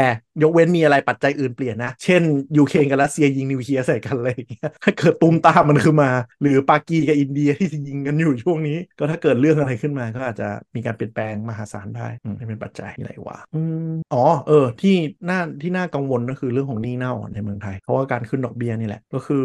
อย่างคนกู้บ้านหลายคนเนาะก็คือ ถ้าคนมีปัญญาเงินก็คือเอาเงินโปะเพิ่มใช่ไหมเท่ากับว่าเงินมันโดนดูดออกจากระบบมากขึ้นกว่าเดิม อย่างเช่นถ้าคนผ่อนอยู่ 20,000 ก็ อืม ถ้าอยากได้ลดเงินต้นเท่าเดิมก็ต้องโปะไปสัก 25,000อะไรอย่างเงี้ยซึ่งมันก็เป็นภาระเพิ่มขึ้น แล้วก็มีภาระอีกอันหนึงก็คือคนที่ไม่มีเงินมาโปะเพิ่มอ่ะแล้วกลายเป็นว่าหนี่มันพอกไปมากกว่าเดิมเนี่ยก็น่ากลัวเหมือนกันเพราะว่ากำลังซื้อวันหนึ่งมันมันหมดมันก็จะชิบหายได้ คือในในทางหนึ่งดิจิตอลวอลเล็ตถ้าทำได้สำเร็จมันก็เป็นการกระตุ้นเศรษฐกิจจริง ๆ แต่ก็ไม่รู้ว่าจะเป็นเหมือน QE หรือว่า การฉีกเงินเข้าเป็นระบบที่จำนวนบางทีมันมากเกินไปอะแล้วสุดท้ายก็คือทำให้เงินเฟ้อมหาศาลหรือเปล่า นี่คือเหตุผลที่ทำให้ ลงตัว เงินไหลแล้วแจก ออก จนแจกไปตั้งไปตั้งเท่าไหร่ แล้วมันโควิดไงโควิดมันแจกทั่วโลกอะทุกคนเข้าใจได้ใช่ไหมไม่เหมือนกัน แต่ช่วงนี้ถ้าแจกถ้าแจกถ้าแจกแล้วมันมีจุดประสงค์การใช้เงินก็โอเค แต่ถ้าแจกโดยที่นั่นแหละ คือมันคือความเชื่อมั่นของนักลงทุนอะตอนเนี้ฟันโฟมนก็ไหลออกจริง เพราะว่าเขาก็กลัวเรื่องเรื่องนี่แหละว่าเงินมาจากไหนใช้จ่ายยังไงภาระการคลังไหวไหมการทำงบประมาณปีหน้าจะเป็นยังไงอย่างเงี้ยเพราะว่านี่เดือน เก้าแล้วใช่ไหมเดี๋ยวมันต้องมีการเบิกจ่ายของงบประมาณปีหน้าแล้วใช่ปะมันก็ยังไม่มีความชัดเจนเลยอะไรอีกว่า มีเหรียญอะไรที่เกี่ยวกับดิจิตอลวอลเล็ตอีกไหมอ่ะ ไม่มี ไม่รู้เลย นไข้อมูลใหม่มัน เอ ไม่ อ มีข้อมูล ส ให รุป ม่ จะกลับมาใช้เป่าตังค์เหรอ คาดว่าก ระ นะ เป๋าตังค์กระเป๋าตังค์ก็ดีแล้ว เออเออ เออ แต่ก็ยังยังยังมั่นใจในบล็อกเชนอยู่ที่เห็นฟังคุณเพล ใช่ งพูด อัน ปัญญา อันนี้เป็นสิ่ง ปัญญา สิ่งหนึ่ง อ่อน ที่ที่แม่งยังยืนการเหมือนเดิม คือเราไม่รู้อว่ายาก ไม่รู้ว่ามัน จะ เป็น ขาย มันเป็นทิฏฐิมันเป็นอีโก้ตรงไหนทำไมว่าทำไมจะต้องไปเป็นบล็อกเชนเพราะมันมันอยู่ๆก็จะดีดออกเนี่ยชาวบ้านก็ไม่ได้รู้สึกอะไรนะ คือคือ ไม่มีใครรู้สึกหรอกจ้า คือถามว่าทำไมทำไมดิจิตอลวอลเล็ตอะช่วงนี้มันโดนกลับมาขยี้อีกรอบเนี่ยมันไม่ใช่แบบคนจะโจมตีรัฐบาลเลยนะ มันคือนักวิเคราะห์อะเขาเขาปล่อยเอ่อการวิเคราะห์งบแต่อ่าเศรษฐกิจไตรมาสสี่ออกมาพร้อมๆกัน อืม ซึ่งทุกเจ้าแม่งพูดเหมือนกันว่าแบบเป็นห่วงดิจิตอลวอลเล็ต เหรอ ใช่ เพราะว่าไม่รู้มันจะเอามาอะไรอะไรยังไง แล้วก็ทุกเจ้าก็คือปรับลดอ่าการเติบโตของ GDP ที่ค่อนข้างสดใสเนี่ยตอนแรกเล็งไว้ประมาณ 4%นะก็ปรับลดลงมาอยู่ประมาณ 3 ต้นต้นๆ2ปลายปลายๆเกือบทุกเจ้าเลยอืม มันเป็น ใจ เพราะว่ามันมันมันยังไม่ชัดเจนหรือเปล่าหรือว่าเขาเห็นความชัดเจนอะไรบางอย่าง เอ่อไม่เชิงเขาอย่างนี้ด้วย GDP ปีเนี้ย post covid นักวิเคราะห์ตอนแรกเชื่อว่าเราจะกลับมารีบาวมหาศาลจากการ อ่า กลับมาของนักท่องเที่ยวทั่วโลก อ่า ปรากฏว่าจีนมันดันแป๊กคือจีนดันแป๊กในเชิงว่าเศรษฐกิจจีนแย่นักท่องเที่ยวก็เข้ามา จี น้อย นานอ่ะจีน อ่า จีนนาน แล้วเข้ามาน้อยไม่พอช่วงนี้ถ้าใครตามข่าวเชิงสังคมก็จะรู้ว่าจีนมันมีปล่อยหนังเรื่องใหม่ที่เป็นเรื่องของเอ่อมาไทยแล้วโดนอุ้มไปทำแก๊งคอเซ็นเตอร์ที่เขมรอะไรอย่างเงี้ยสักอย่าง แล้วก็อ่าชาวเน็ตจีนก็ค่อนข้างแบบมาเล่าแชร์ประสบการณ์ว่าแบบโดนตำรวจไทยไถมาเมืองไทยโดนโกงด้วยนั่นอะไรอย่างเงี้ยค่อนข้างเป็นกระแสลบค่อนข้างเยอะ อยากดูเลย ก็เล ว่ะ ยทำให้เออหนังจีน ตอน ชื่อ โกง อะไร น่าจะเป็นคนจีนด้วยกันมากกว่าอีก ใช่ใช่ เออเรื่องอะไรไม่รู้อะเออต้องเซิร์ชแก๊งคอเซ็นเตอร์ตัวอย่าง ใครเขาจะอุ้ม อ๋อ คนจีน อ่ะ ไปเป็นคอเซนเตอร์วะพูดก็ไม่ได้อีหา อ่ะหนังชื่อ No More Bet นะครับอืมคือมันไม่ใช่แค่เราด้วย เข้าใจเอ่แล้วอ่ะอ เออ อาเซียนโดนหมดเลยก็คือเขมรพม่ากัมพูชาแก๊งอาเซียนเนี่ยโดนผลกระทบเรื่องนี้หมดเลย เพราะว่าเป็นหนังที่ตีแผ่เรื่องการค้ามนุษย์กับแก๊งคอเซ็นเตอร์ก็เลย ซึ่งไม่ คื มี อ ใครท คือ ำทำอะไรมึงหรอกคนจีนอ่ะ เออคือคือต้องยอมรับอย่างหนึ่งคนจีนจะค่อนข้างตามกระแสแล้วก็คือเขาเรียกอะไรนะมีความตื่นกลัวพอสมควร อ่า อย่างเมืองไทยเนี่ยการท่องเที่ยวบูมได้ก็เพราะหนัง อ่า เผื่อใครไม่รู้เรื่องอะไรวะ Lost in ชื่ออะไรนะ แล้วแล้วไทยแลนด์ เออ Lost in Thailand เป็นตัวจุดกระแสที่ทำให้การท่องเที่ยวจีนในไทยบูมจริงๆแบบบูมมากๆอ่ะ บูมแบบเปลี่ยน ก็ ประเท เรื่ ศ อง ไปเลยอ่ะ เออเรื่องนี้ไอ้ No More Bets เนี่ยก็เลยทำให้เป็นด้านกลับกันว่าคนจีนก็ไม่กล้านู่นนี่นะก็เลยมีผลก็ทำให้ตัวเลขการเติบโตของ GDP เนี่ยคิดว่าไม่น่าจะได้ตามที่แบบสดใสเหมือนที่คิดว่าแบบพอโควิดหมดแล้วโลกจะกลับมารักเรา อืม อืม แต่ก็โลกก็กลับมารักเราแต่ว่าแค่ไม่มีคนจีนยังไงซึ่งดีแล้ว แล้ ไม่ วก็ ไม่จไม่ริ ไม่ งๆ คือคือคือเวลาที่ไม่มีนักท่องเที่ยวจีนมา คนอื่นเขาอยากมา เพราะไม่มีคนจีน อ่าอ่าอ่าอ่าอ่า เข้าใจ แต่อ่ะอ่ะอันนั้นน่ะอาจจะต้องเป็น long term effect หน่อย เมื่อโลกรู้ว่าจีนไม่มาแล้วเดี๋ยวทยอยกันมาคริสต์มาสปีนี้จะเป็นตัวจุดประเด็นไปอีกรอบก็ได้ ก็คนมาเลเยอะ ซึ่งจริงๆคนมาเลเขาก็มาอยู่แล้วนะก็น่าจะเยอะเยอะขึ้นใช่ไหม เออ เปิด แล้ก็ ตัวเลขนักท่องเที่ยวอันดับหนึ่งเป็นมาเลนะฮะ ต้นครึ่งปีที่ผ่านมา แล้วก็เออมันมีอะไรยกว่าอะไรแต่ว่า แต่ว่าคนที่ได้รับผลกระทบเยอะก็คือหมายถึงว่าคนที่เคเตอร์สำหรับคนจีนโดยเฉพาะอะไรแบบนี้ อ่า ก็คืออืมจะเรียกว่า tourist trap คนจีนก็ก็ประมาณนั้นแหละก็กระทบ แต่จ เย ริง อะ ๆพวกนั้นก็ไม่ใช่ของ ร้านหนึ่ ไม่ใช่ของคนไม่ใช่ของคนไทยอยู่แล้ว จริงๆ จีนจีนมันเปลี่ยนรูปแบบมาด้วยก็คือเปลี่ยนมาเป็นซิติเซนของไทยเยอะขึ้นพอสมควร ถ้าใครสังเกตดูก็จะมีบริษัทจีน มีอะไรจีนก็ เย คือ อะมาก เยอะใช่ ก็ในในมุมหนึ่งก็คือเอ่อมันจะกลายเป็นเขาเรียกอะไรนะ เศรษฐกิจรากฐานแบบถาวรมากขึ้นอ่าแต่ก็คือการท่องมันจะไม่ได้ในแง่การท่องเที่ยว แต่กลายเป็นว่าเขามาทำธุรกิจ ซึ่งถ้าเรายังไม่ไม่มีการเก็บภาษีหรือว่าเอ่อตรวจสอบอะไรอย่างถูกต้องเนี่ย มันก็เราก็จะเสียเปรียบเหมือนกัน คือมันกลายเป็นเรียกว่าเป็น migration ครั้งใหญ่ตอนรุ่นรุ่นอย่างผมอะรุ่นคนจีนในไทยก็คือยุคพรรคคอมมิวนิสต์แตกนึกออกปะ ใช่ใช่ ที่ ก็ หนี จ ออกมา ริงๆคือคือเมืองไทยอ่ะเป็นประเทศที่มีเอ่อเขาเรียกว่าภาษาไทยเรียกว่าอะไรวะ คนจีนพ้นทะเล Chinese diaspora เออใหญ่ที่สุดในโลกนะ อืม เพียงแต่ว่าอีกคนที่มาส่วนมาจากรีเจียนที่มันไม่ไม่ป๊อปปูล่าใช่ไหม ก็คืออ ม ส่วนใหญ่เป็นใต้จิ๋วใช่ไหม จีนใต้ ฉะนั้น อืม แต่ว่าใต้จิ๋วเป็นแบบกลุ่มเล็กมากที่เมืองจีนนะใครพูดใต้จิ๋วได้คือไม่มีประโยชน์ คือจีนใต้ของจีนเนี่ยที่ที่ไม่ใช่ติดฝั่งทะเลอ่ะจีนลึกเข้าไปทางภูเขาอะก็คือคนจนพูดง่ายๆคนบ้านนอกเขานั่นแห ไม่ ละ แล้ว ในสมัยก่อน แล้วแล้วใต้จิ๋วก็คือไม่มีจังหวัดตัวเอง อ่าคือจะเรียกได้ว่าเป็นตอนตอนตั้งมณฑลต่างๆอ่ะก็เป็นมณฑลตกสำรวจก็คือ ตอนนั้นตั้งกวางเจาขึ้นมาคือกวางเจาแม่งก็ไม่มีส้นตีนเลยเลยอ่ะอืม กงดองกงดอง เออ ก็คือกวางดองคือกวางตุ้งนะฮะก็คือหมายถึงว่าจริง อ่า ๆคนส่วนใหญ่อะก็คือคนกวางตุ้งใช่ไหมพูดกวางตุ้งแต่ว่า อันเนี้ยมันเป็นชนกลุ่มน้อยที่อยู่ในนั้นแล้วก็ อืม นั่นเนี่ยคนมันคนก็เลยน้อยแล้วก็ไม่ไม่มีมณฑลของตัวเองด้วยซ้ำเนี่ยแต่ว่าที่ที่ที่เนี่ยเยอะสุดนะแต่ที่บ้านเราก็มีลูกจีนแหละแล้วแต่ว่าอยู่จังหวัดไหนเนี่ยทั้ง อืม ฮกฮกเกี้ยนจีนแคะอะไรอย่างงี้กวางตุ้งเลยเออแต่ว่าเออแต่แต่คนกวางตุ้งเขาไม่ค่อยที่ไทยไม่ค่อยเยอะว่ะนะรู้สึกจะถ้าฮกเกี้ยนอะไรอย่างงี้จะเยอะกว่า ไม่เยอะไม่เยอะของเราของเรา ถ้าไป แต้จิ๋วแคะฮกเกี้ยนละ อืมถ้าทางใต้นะจะฮกเกี้ยนเยอะเออแต่ว่า อืม ที่มาเลยอ่ะก็คือกวางตุ้งเยอะอ่ามาเลยสิงกวางตุ้งเยอะก็เออหลาย ๆ คนเขาก็จะพูดได้สี่ภาษาใช่ไหมว จีนก ตุ้ ลางอังกฤษ จีนก กวาง ลาง ตุ้ง อังกฤษ แต้ แล้วก็ จิ๋ว มาเลย มาเลเออมันมาเล อืม เออ เขาจะพูดได้สี่ภาษาก็ก็คือจีนจีนบ้านตัวเองหนึ่งจีนกลางหนึ่งนะ อืม ก็จีนสองสองจีนแล้วแล้วก็อังกฤษแล้วก็มาเลยคน อืม มาเลยก็จะเป็นเจ๊กมาเลยก็จะพูดได้ประมาณสี่ภาษา อืมแต่ภาษาอังกฤษก็ยังเป็นภาษาหลักในการสื่อสารนะ อืมแล้วพูดอังกฤษแบบคนมาเลย ก็คล้ายๆซิงลิชแหละเออ ไม่จริงๆแต่ว่าจริงๆคนแถบนี้ก็พูดไม่ต่างจากคนไทยมากหมายถึงว่า อืม แบบเวเวลาเวลาเวลาคนเขาเรียกอะไรอังกฤษแบบพัทยาที่ไม่มีแกรมมาพูดแบบนั้นเลยคล้าย อืม แต่เขาสำเนียงตลกกว่า สำเนียงอังเคิลโรเจอร์อ่ะ ๆแต่แต่แต่คือแต่คือเขาพูดเขาเรียกว่าอะไรวะเขาพูดแบบดีๆได้นะหมายถึงเออแต่ปกติเขาจะไม่พูดกันแค่นั้นเอง อ่าคือคือถ้าเป็นภาษาเขียนหรือทางการอ่ะเขาพูดภาษาอังกฤษดีๆได้ แต่เขาเลือกจะไม่พูด คือใช้ลักษณะไวยากรณ์ของภาษาจีน แต่ใช้คำเป็นภาษาอังกฤษ หมายถึงว่าแบบเรียงเรียงกันตรงๆอ่ะเรียงกันไปเลยอะไรอย่างเงี้ยไม่ใช่มานั่ง บาง มาตอบ คำมัน ให้มันครบรูป บาง ประโยค คำก็คือถ้าเป็นฝรั่งอาจจะงงแต่จริงๆเราว่าคนไทยอาจฟังรู้เรื่องแบบสมมติว่าไปร้านสมมติไปร้านซื้อขายของแล้วซื้อของ อืม คนไทยที่พูดไม่ได้ก็จะพูดว่าแหบเลยที่โน้พูดเหมือนกัน เออแฮปโนแฮปอ่ะแคนล่ะ แบบทำอันนี้ได้ไหมแคนแคนโนแคนล่ะแคนนอล่ะตรงๆอ่ะ เฮ้ยเจ๋งว่ะ ง่าย ใช้ใช้ นี่มันควร คำง่ายๆ ควรจะ แล้วก็ เป็นภาษากลางของโลกเลยนะ แล้ว ใช่ ก็ไม่ คื มี อ เทนไม่ต้องมีเทนอะไรเงี้ยไม่ต้องผัด อืม คำใช้ได้ ที่เขาเรียกว่า simple English ปะที่มีคนพยายามจะเขียนทำภาษาที่เป็นภาษากลาง ใช่ใช่ มันเออแต่มันแต่มันอันนี้มันเออประมาณนั้นแหละก็ใช้คำง่ายๆ แล้วก็พูดสั้น เออ ๆ ไม่ต้องผันคำอะไรเงี้ย แล้วมันจะคล้ายภาษาไทยก็คือมีคำสร้อย คือหมายถึงว่าถ้าเข้าไปร้านอย่างเงี้ยอย่างตัวบอก แทนที่เขาจะบอกว่าแบบ do you have นู่นนี่นั่นก็จะมาแบบ have ละเอ้ย have me have me ก็คือแปลว่ามีไหม อ่า แล้วก็ถ้าตอบกลับ have ล่ะก็คือมีไงอะไรเงี้ย มันจะมี la le lo me mo อะไรเงี้ย have me หรือก็แบบถ้าใส่คำสร้อยแบบมันเป็นการบอกเงี้ย บอกคำถาม บอกว่าไม่ บอกว่าโอเคจะเป็นแบบเหมือนล่ะเหมือนไหมอย่างเงี้ยเหมือนของเราเลย อ่า เออแบบแบบโนลาอย่างเงี้ยคือแบบไม่มากๆ อะไรเงี้ยเออมันจะค่อนข้างแบบเป็นคำขยายของตัวคำแล้วก็ประโยคเขาจะตรงๆเลย แต่ชอบมากคือคนสิงห์คนมาเลยก็จะแบบแคนกับแคนนอตเนี่ยง่ายมาก ไม่ต้องมาแบบใส่อะไรให้เต็มคำประทงประทานอะไรกูละหมดเลย ก็แหละบอกเลยว่าคนไทย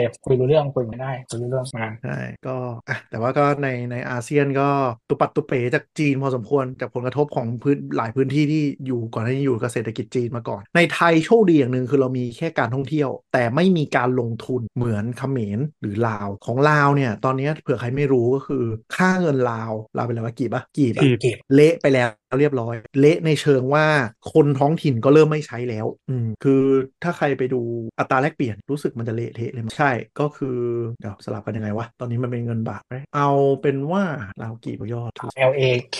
KIP ใช่ไหม ก็ LAK ตัวย่อสามตัว LAK อ่ะโอเคอ่ะเอางี้เร็วๆ ในรอบหนึ่งเดือนที่ผ่านมาหนึ่งเดือนที่ผ่านมานะเอาเอาถ้าย้อนกลับไปเนี่ยหนึ่ง US ดอลลาร์เนี่ยอันนี้อยู่ช่วงประมาณปีที่แล้วเนี่ยหนึ่ง US ดอลลาร์จะได้ประมาณหมื่นกีบบวกลบก่อน อืม ปีก่อนก่อนปี2021เนี่ยอยู่ประมาณหมื่นกีบแล้วก็ช่วงปี 2022เนี่ยอยู่ประมาณหมื่น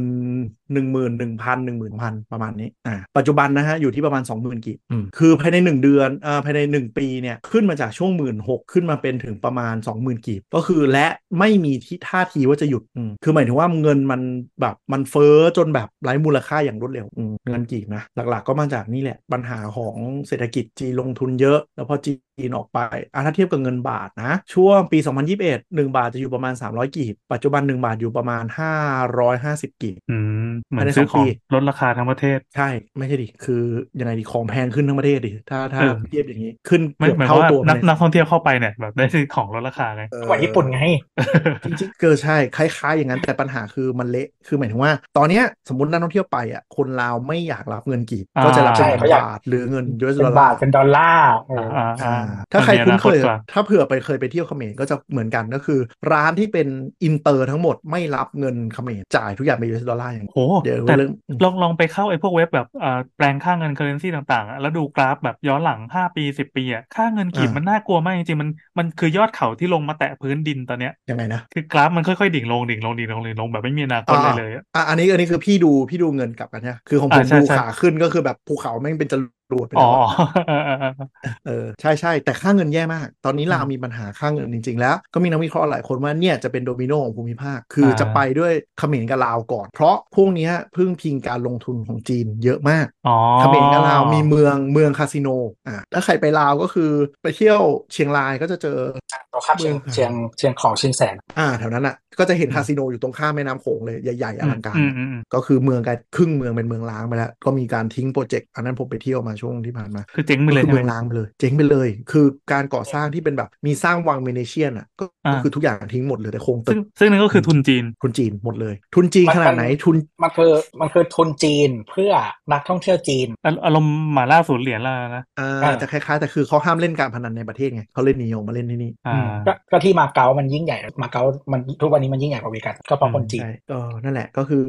หนีมาเล่นพนันกันอะแล้วก็สร้างฟ a ซิลิตี้สำหรับคนมาปล่อยผี พูดง่ายๆแล้วก็อ่ากลุ่มทุนจีนก็อ้างว่าจะได้สร้างงานสร้างอาชีพให้กับเมืองที่มันไม่มีอะไรคือตรงตรงข้ามจริงของนะมันไม่มีอะไรเลยนะ แล้วเปิดมาเพื่อรับนักท่องเที่ยวจีนและนักท่องเที่ยวไทยที่จะข้ามไปเล่น ไทยเป็นโบนัส เออซึ่งสถานการณ์ย่ำแย่มากจริงๆ แล้วก็คือถามว่ามันเป็นเมืองประเทศจีนเลยไหมต้องตอบเลยว่าใช่ เพราะว่าอยู่ในแผ่นดินลาว แต่ข้ามไปอ่ะภาษาเป็นภาษาจีนกับอังกฤษ อืม 70%เป็นภาษาจีนอะไรนะ ห้วยขวางเปล่าก็เหมือนห้วยขวางหรือเปล่า เออประมาณนั้นอ่ะ แต่ห้วยขวางเรายังดีมันเป็นแค่แบบกินไง ร้านค้าไง แต่อันนู้นคือเมืองทั้งเมืองคือพนักงานคนลาวก็ต้องพูดจีนได้ อ่านจีนได้เซอร์วิสทุกอย่างเป็นแบบโรงแรมจีนแล้วก็คือพอ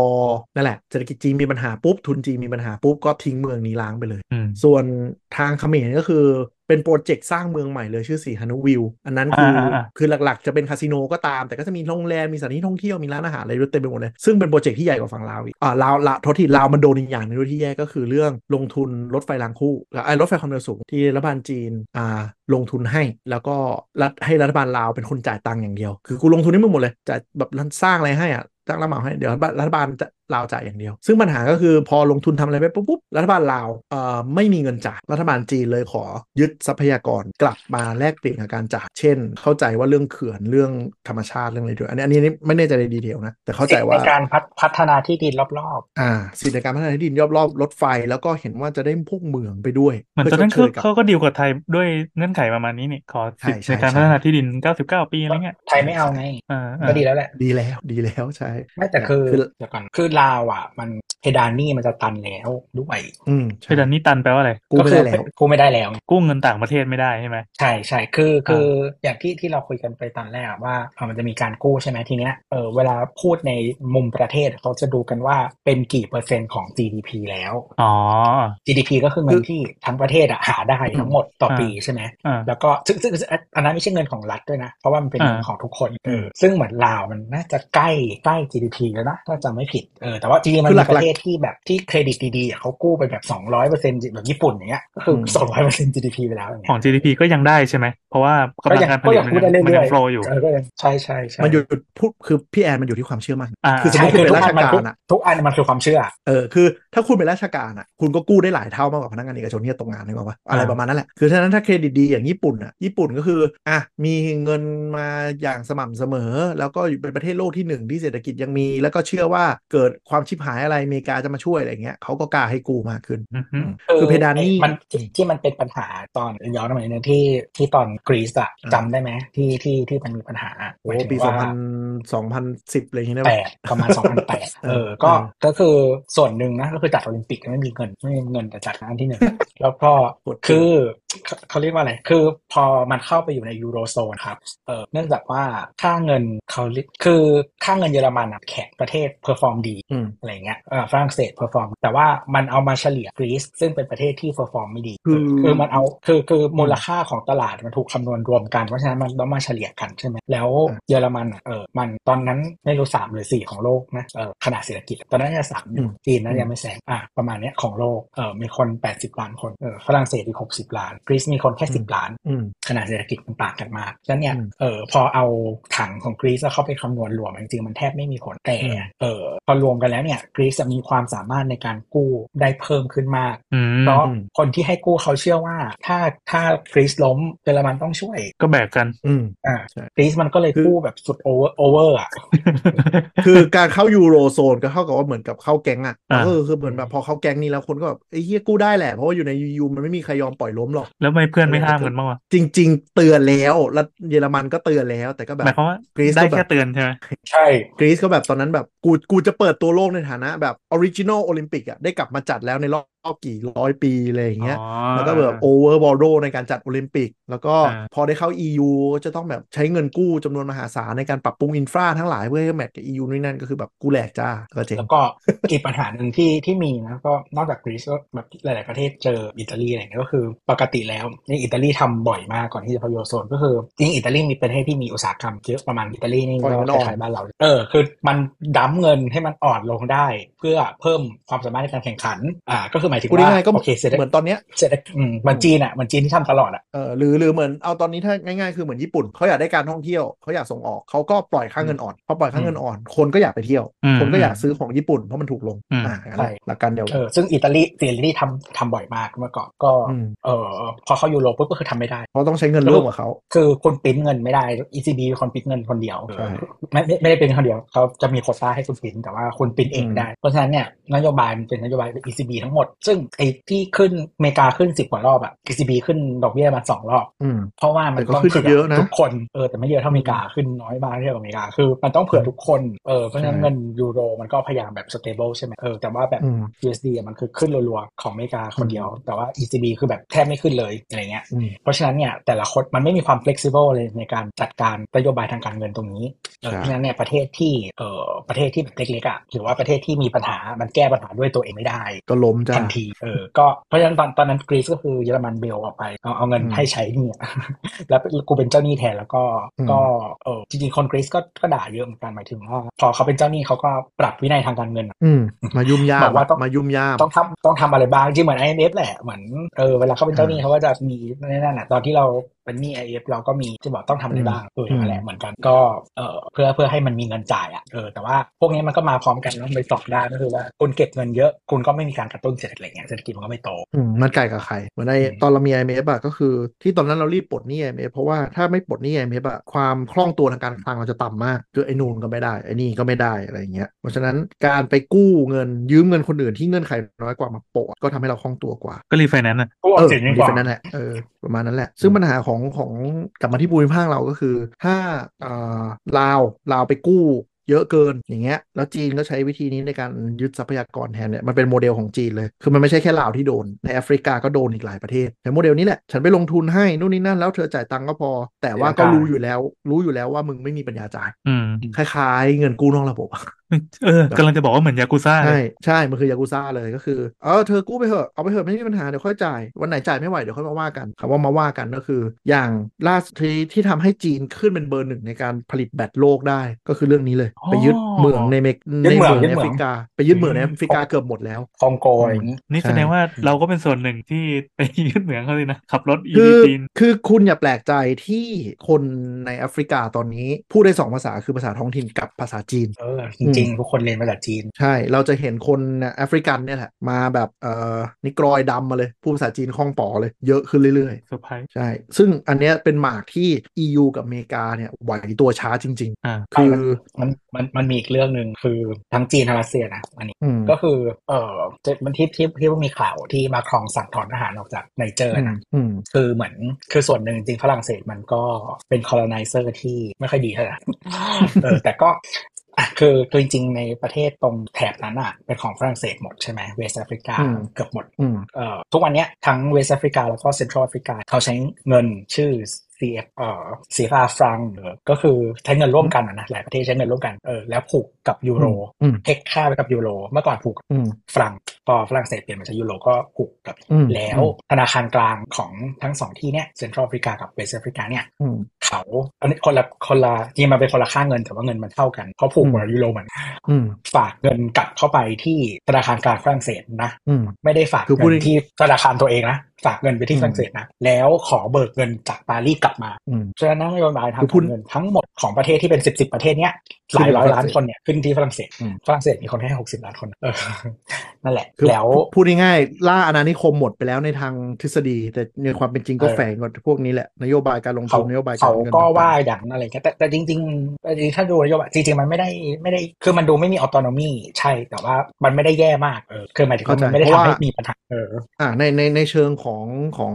นักเศรษฐศาสตร์กลุ่มหนึ่งก็บอกว่ามันเป็นการทำเพื่อให้เสถียรเสถียรภาพทางการเงินของภูมิภาคนี้ไปอยู่อยู่ได้ ไม่งั้นมันก็ไม่ จมีริงๆ ใครอยากมา จริงๆมัน ทำ จริงๆมัน ตรงนี้ น่าจะดีกว่าด้วยซ้ำนะ ใช่ เออแต่ว่าเพียงแต่ว่ามันไม่มีอำนาจไงคือคุณทำเองไม่ได้เลย ใช่ ประมาณ คือมันก็ไม่ นั้น ต่าง เอออ อะไรกับภูมิภาคนี้นอกจากประเทศไทยหรือ หรืออะไรหรอกที่ยังยึดกับ US ดอลลาร์เป็นหลักอะใช่ไหม อืม ไม่ว่าจะเป็นพม่าลาวเขมรนะมันก็ เพราะเงินคุณไม่มีค่าไง เออเพราะเงินคุณมันไม่มีเสถียรภาพอ่ะนั่นแหละ นั่นแหละแล้วทีเนี้ยแต่ว่าคือฝรั่งเศสมันก็มีทหารด้วยนะแต่ว่าก็ อืม คือพอคนจีนหรือรัสเซียเข้ามาเนี่ยเขาก็จะพยายามแบบเออเหมือนมาร์เก็ตติ้งอีกแบบหนึ่งว่าเออฝรั่งเศสอะเป็น colonizer ใช่ไหมไม่ว่าฝรั่งเศสจะทำดีหรือแย่แค่ไหนอะก็คือคนก็ก็เกลียดไว้ก่อนเนี่ย อืม เออ เขาถือว่ามายึดทรัพยากรอ่ะถ้า ใช่ เรา ใช่ ก็เล่นไปเรื่องเชื้อชาติคนขาวกดขี่ไปอย่างนั้นเลย อะไรประประมาณนั้นก็คือบางโปรเจกต์ที่เออไม่ได้มีปัญหาอะไรแต่ว่าฝรั่งเศสคนทำอะไรเงี้ยก็ก็โดนอะไรเงี้ยหมดแหละอย่างตอน มันก็จะคล้าย ที่ แต่จริงๆมันคล้ายๆภูมิภาคนี้ที่เรื่องว่าแบบบริษัททุนน้ำมันมาลงทุนอะไรอย่างนี้แหละ เรื่องเดิมๆอ่ะ เออก่อนหน้านี้มีประท้วง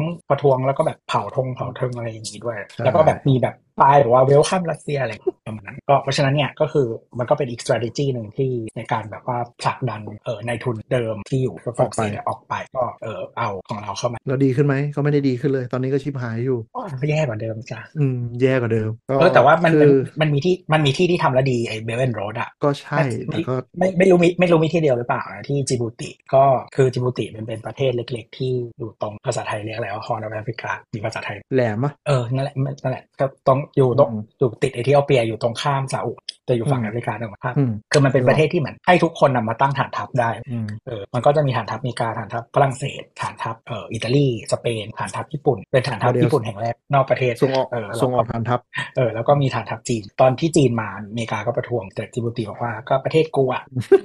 เออ ก็ให้ตั้งแต่ว่าแบบอยู่ไกลกับคนอื่นนะคนอื่นเขาอยู่ด้วยกัน อืม อเมริกากับฝรั่งเศสเขาอยู่ติดกันแล้วก็แบบอิตาลีสเปนอะไรเงี้ยมาแชร์ที่ ใช่ แล้วก็ญี่ปุ่นตั้งแยกแต่ว่าอยู่ติดอเมริกา การให้ตั้งนี่มันคืออย่างไรวะแลกแลกกับผลประโยชน์แลกกับค่าตอบแทนนี่ อ่า เหร จ่าย อ จ่ายค่าเช่าครับจ่ายค่าเช่า อ๋อ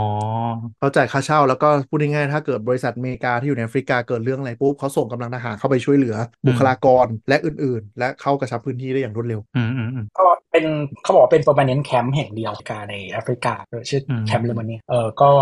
ใหญ่ที่สุดด้วยอะไรเงี้ยแล้วก็ทุกคนจ่ายค่าเช่ามันจะเว้นฝรั่งเศสถ้าจะไม่ผิดไม่รู้ฝรั่งเศสจ่าย ไม่เพราะไม่เพราะฝรั่งเศสเป็นเจ้าอาณานิคมเดิมเออก็ภาษาราชการก็แต่ว่าฝรั่งเศสเขาเป็นเขามีประมาณว่าแบบก็เรียกอะไร บอกว่าจะปกป้องหมายถึงว่าถ้าเกิดอะไรขึ้นกับจิมบูติก็คือทหารฝรั่งเศสจะปกป้องอะไรประมาณนั้นก็แต่ว่าทีเนี้ยคือที่จีนอ่ะนอกจากจ่ายค่าเช่าแล้วอ่ะคือเออเอธิโอเปียเนี่ยมันเป็นประเทศที่ที่ติดกันที่เป็นประเทศใหญ่คน อืม เอออ ม แต่เป็นประเทศที่ไม่มีทางออก อืม ปกติเขาก็จะเทรดอะก็คือผ่านจิบูติเกือบทั้งหมด เพราะว่าที่ติดกันกับเอธิโอเปียก็คือโซมาเลียมันอันสเตเบิลมาก อ่า อ่า ๆ ประเทศที่มีไพเรตอะ อ่า เออ เฮ้ย แล้วทุกคนก็ เขาไม่ได้มีไพเรทเขามีธุรกิจเป็นไพเรท เออมันเป็นธุรกิจเลยเว้ยทุกคนลงเหมือนตลาดหุ้นอ่ะเดี๋ยวค่อยเล่าแต่ว่า อืม ก็คือเหมือนมันมีไพเรตเยอะมากจนทุกคนอะมาตั้งฐานทัพที่จิบูติเพื่อกันเรือของตัวเองไม่ให้โดนไพเรตจี้ อ๋อ ใช่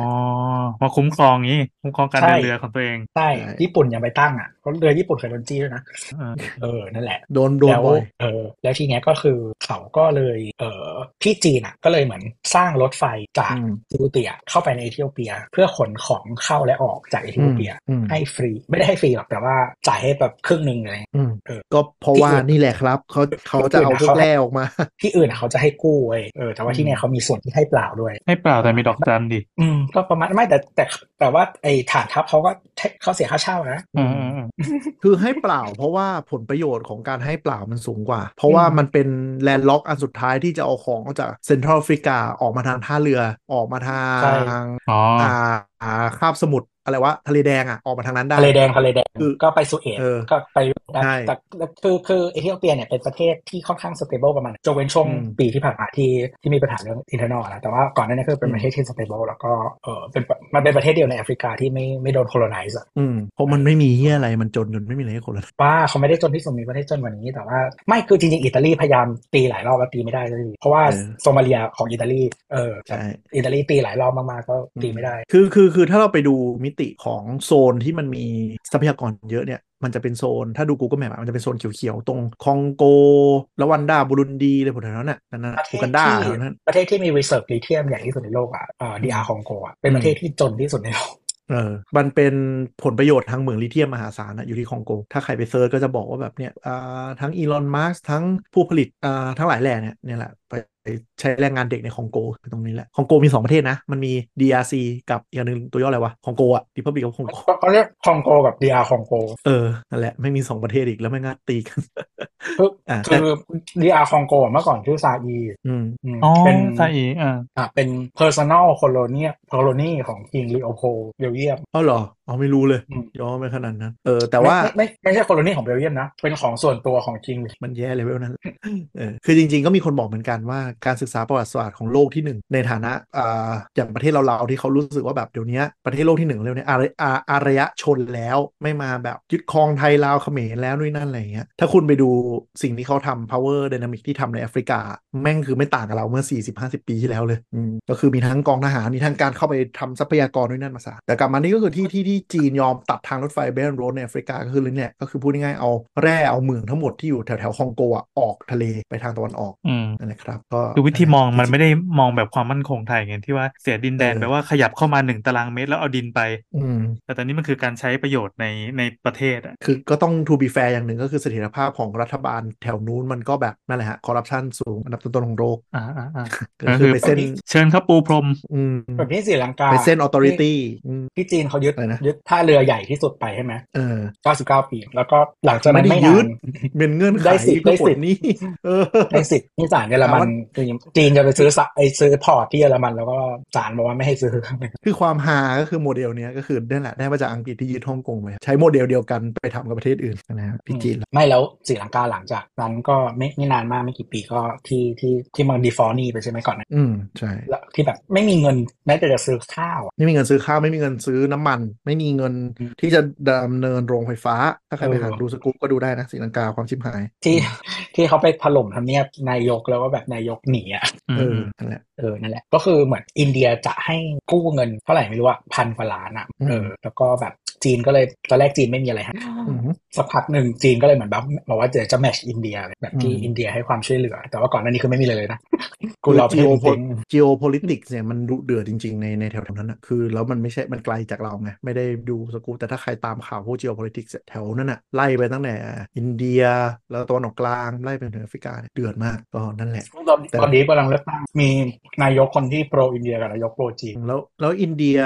ล่าสุดก็มีเรื่องกับใครไปทั่วโลกเลยตกลงเขาเปลี่ยนชื่อยังออฟฟิเชียลเนี่ยเปลี่ยนยังพรตะ เป็นแล้วเป็นแล้วเป็นแล้ว เออก็ ก็เอาขึ้นป้ายอะ ช่วงหลัง ประชุมปียี่สิบเขาขึ้นป้ายตัวเองว่าภารัฐ เขาก็มีเรื่องไปทั่วเลย อินเดียตอนนี้ก็มีเรื่องกับปากีมีเรื่องกับจีน แล้วก็ล่าสุดมีเรื่องกับใครแค แล้ว นาดา ปากีเปลี่ยนปากีเปลี่ยนเป็นอินเดียยัง เออ ไม่ แต่ละ ไม่แต่ปากีสปากีสถานมันเป็นตัวย่อนะ จริงดิ อืมพัชตุนอัฟกันแคช อ๋อเหรอ เออ ไม่เคยรู้เลย แคช โอ้ แคชมีอะไรก่อนเออมันเป็นตัวย่อเว้ย เอาจริง โลกนี้ซับซ้อน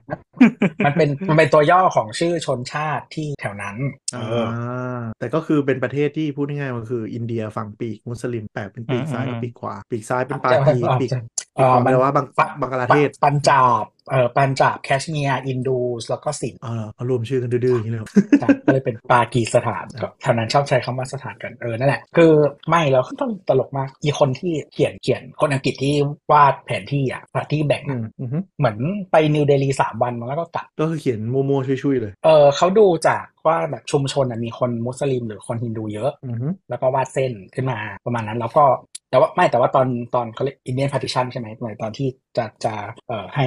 ประกาศอิสารภาพอะก็คือจริงๆมันจะมีสแวบหมู่บ้านด้วยก็คือหมายถึงว่าแบบแต่จริงๆมันก็มีปัญหาแหละหมายถึงว่าดันคนที่เป็นมุสลิมอะออกแล้วก็ส่งคนที่เป็นฮินดูเข้ามาสลับกันอืมก็มี เหมือนยังไงกรุ๊ปปิ้งคนเงี้ยเหรอ ก็คือประมาณนั้นนะครับคือคือก่อนที่จะประกาศเอกราชอะก็คือก็บอกแหละว่าเดี๋ยวเราจะเป็นสองประเทศใช่ไหมปากีสถานกับ อืม อินเดีย แล้วก็ อืม อืม เออคือตอนนั้นมันก็เหมือนเป็นรัฐรัฐอะไรอย่างนี้อยู่แล้วนะ มีเจ้ามีอะไรเงี้ยคือเจ้าของอินเดีย อืม มันจะเป็นระดับไม่ใช่ระดับประเทศเนาะมันจะเป็นระดับแบบรัฐระดับเมือง แคว้น อะไรเงี้ย แคว้นอืม เออที่เป็น แคว้น เขาเรีย แค ก ว้ อะ น ไร ผู้นำแคว้นผู้นำแคว้น เออแต่แล้วแต่ละ ใช่ รัปะฐวะ แต่ละรัฐไม่เหมือน เออไม่เหมือน แล้วทีเนี้ยก็คือบางรัฐอ่ะมันจะเป็นอารมณ์แบบว่าคนมุสลิมเยอะ แต่ว่าเจ้าเป็นฮินดูบางรัฐก็ อืม เจ้าเป็นมุสลิมเออมุสลิมคนเป็นฮินดูอะไรเงี้ยก็แล้วแต่แล้วเหมือนผู้นำเขาก็จะเลือกว่าจะอยู่ประเทศไหนด้วย อืม ทีเนี้ยบางทีเหมือนคือมันก็คนสองศาสนานี้มันก็เพิ่มเพิ่มๆกันอยู่แล้วมาตั้งนานเออพอพอรู้ว่าบ้านเราจะอยู่เขตประเทศไหนคนเขาก็จะมูเขาก็ไม่อยากอยู่สมมติเราเป็นคนฮินดูเราไม่อยากอยู่ประเทศมุสลิมอะไรเราก็เลยย้ายใช่ไหมซึ่งมันก็จะเกิดเหมือนแบบแมส m ม g เ a ชันคนเป็นล้านๆที่ย้ายพร้อมกัน อืม มันก็ก็จะเกิดปัญหาประมาณก็ก็มาถึงมันไม่มีบ้านจะอยู่ไม่มีอะไรจะทำมันก็ต้องเลิก อืม นะก็แต่ว่าตอนนี้ก็คือคืออินเดียก็มีปัญหากับปากีมาตลอดที่สาเหตุที่มีอาวุธนิวเคลียร์ก็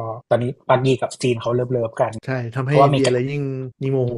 คือเพราะว่าอเมริกาไม่เอาปากีแล้วฉะนั้นปากีก็เลยแบบไม่มีที่ไปก็เลยก็เลยไปเลิฟเลิฟๆกับจีนซึ่งมีศัตรูคนเดียวกันก็คืออินเดีย อืมคือเป็นเพื่อนบ้านกันแท้ๆนะ เคยอยู่ด้วยกันมาแท้ๆก็ตีกันที่หมาย แต่อินเดียอินเดียล่าสุดก็ไม่รู้แดกลังแตอะไรมาก็เนี่ยทะเลาะกับแคนาดาอีกต้องบอกว่าเรื่องแคนาดาไปไล่ทูตเขาก่อนใช่ไหม ไม่ใช่ อืม คืออย่างนี้มันมีเออมันมีกลุ่ม ทะ เขาเรี เลาะ ยก ปั ว่า ญ อะไร หานะ อ่ะคือมีกลุ่มคนซิกซึ่ง อืม ประมาณว่าเป็นซิกที่หัวรุนแรงเขาเหมือนบอกว่าอยากจะ อืม แยกประเทศอ่ะก็คืออ ม คนคนซิกอะเขามันจะเป็นคนกลุ่มไม่ใหญ่ไม่ใหญ่มากแต่ก็มีหลายท่านแหละ อืม แต่ว่าคืออ ม เขาจะรวมกันอยู่ในโซนรัฐเดียว อืมของอินเดียของ แล้ อิ วน เดีย เออแล้วทีเนี้ยก็คือมีคือที่แคนาดามีมีคนอินเดียซิกจำนวนมากย้ายไปอยู่แคนาดาแบบเยอะมาก อืม เออแล้วทีเนี้ยก็ใหญ่ที่สุดแล้วแหละนอกจากแล้วทีเนี้ยก็คือเออมีมันมีผู้นำคนหนึ่งของกลุ่มเนี้ยเขาถูกลอบสังหาร รอบสังหารอืม อืมซึ่งเออที่มันใหญ่เนี่ยเพราะว่านายกทรูโดพูดว่ามีคนในรัฐบาลอินเดียแบบเกี่ยวข้องกับการลอบสังหาร แล้วบอกว่ายอมไม่ได้ที่จะมีแคนาเดียนซิติเซนถูกฆ่าบนแผ่นดินแคนาดา อืม อืมแล้วก็เออนั่นแหละถอนทูตไล่ทูตกลับบ้านนู่นนี่นั่นอะไรกัน อื เอ ม อประมาณ เลยทะเลาะกันขี้แตกอยู่ตอนนี้ แต่ก็จริงๆก็มีคนบอกว่าทรูโดแบบเล่นละครอะไรอย่างเงี้ย ก็ไม่รู้ต้องดูต่อไป แต่การไล่ทูตกลับมันก็เป็นเรื่องใหญ่อะโดยไม่ได้คุยกันก่อนด้วยไงอยู่ๆไปไล่ทูตเขา อืมเออ อืม นั่นแหละ ก็มันเป็น allegation ใหญ่พอสมควรหมายถึงว่าถ้าถ้าสืบแล้วไม่เกี่ยวเนี่ยก็ก็เสียหน้าเยอะอยู่นะ อเมริกายังทำได้กับอิรักเลยอย่าไปคิดมาก แคนาดาไม่ใช่อเมริกานะเออ เออ แต่ว่าจะแต่แต่แต่ทรูโดคือทรูโดไม่ได้อยู่ช่วงใกล้เลือกตั้งด้วย อืม ก็แต่ว่าไม่แน่ใจสมัยหน้าอาจจะไม่ได้แล้วมั้งทรูโดคิดว่า อืมกระแสความนิยมมันต้องแย่อยู่ ไม่คือไม่เขาเป็นมาสามสมัยแล้วอ่ะคือ อันนี้แบบโดยปกติทุกรัฐบาลอ่ะคะแนนนิยมมันจะต้องตกลงเรื่อย อืมใช่ ๆเป็นเป็นธรรมดาอยู่แล้ว แต่กระแส นั่นแหละ กระแสความแอนตี้ซ้ายมันก็ค่อนข้างบูมในอเมริกาเหนือด้วยแหละก็ต้องดูว่าเป็นยังไงเออ ก็แคนาดาไม่ขนาดนั้นนะแต่ว่าก็ก็มีประมาณหนึ่งเพราะว่าอย่างช่วงนี้มีประท้วงที่เอ่อโตลอนโตเยอะเรื่อง อืม เรื่องการสอนเกี่ยวกับ LGBT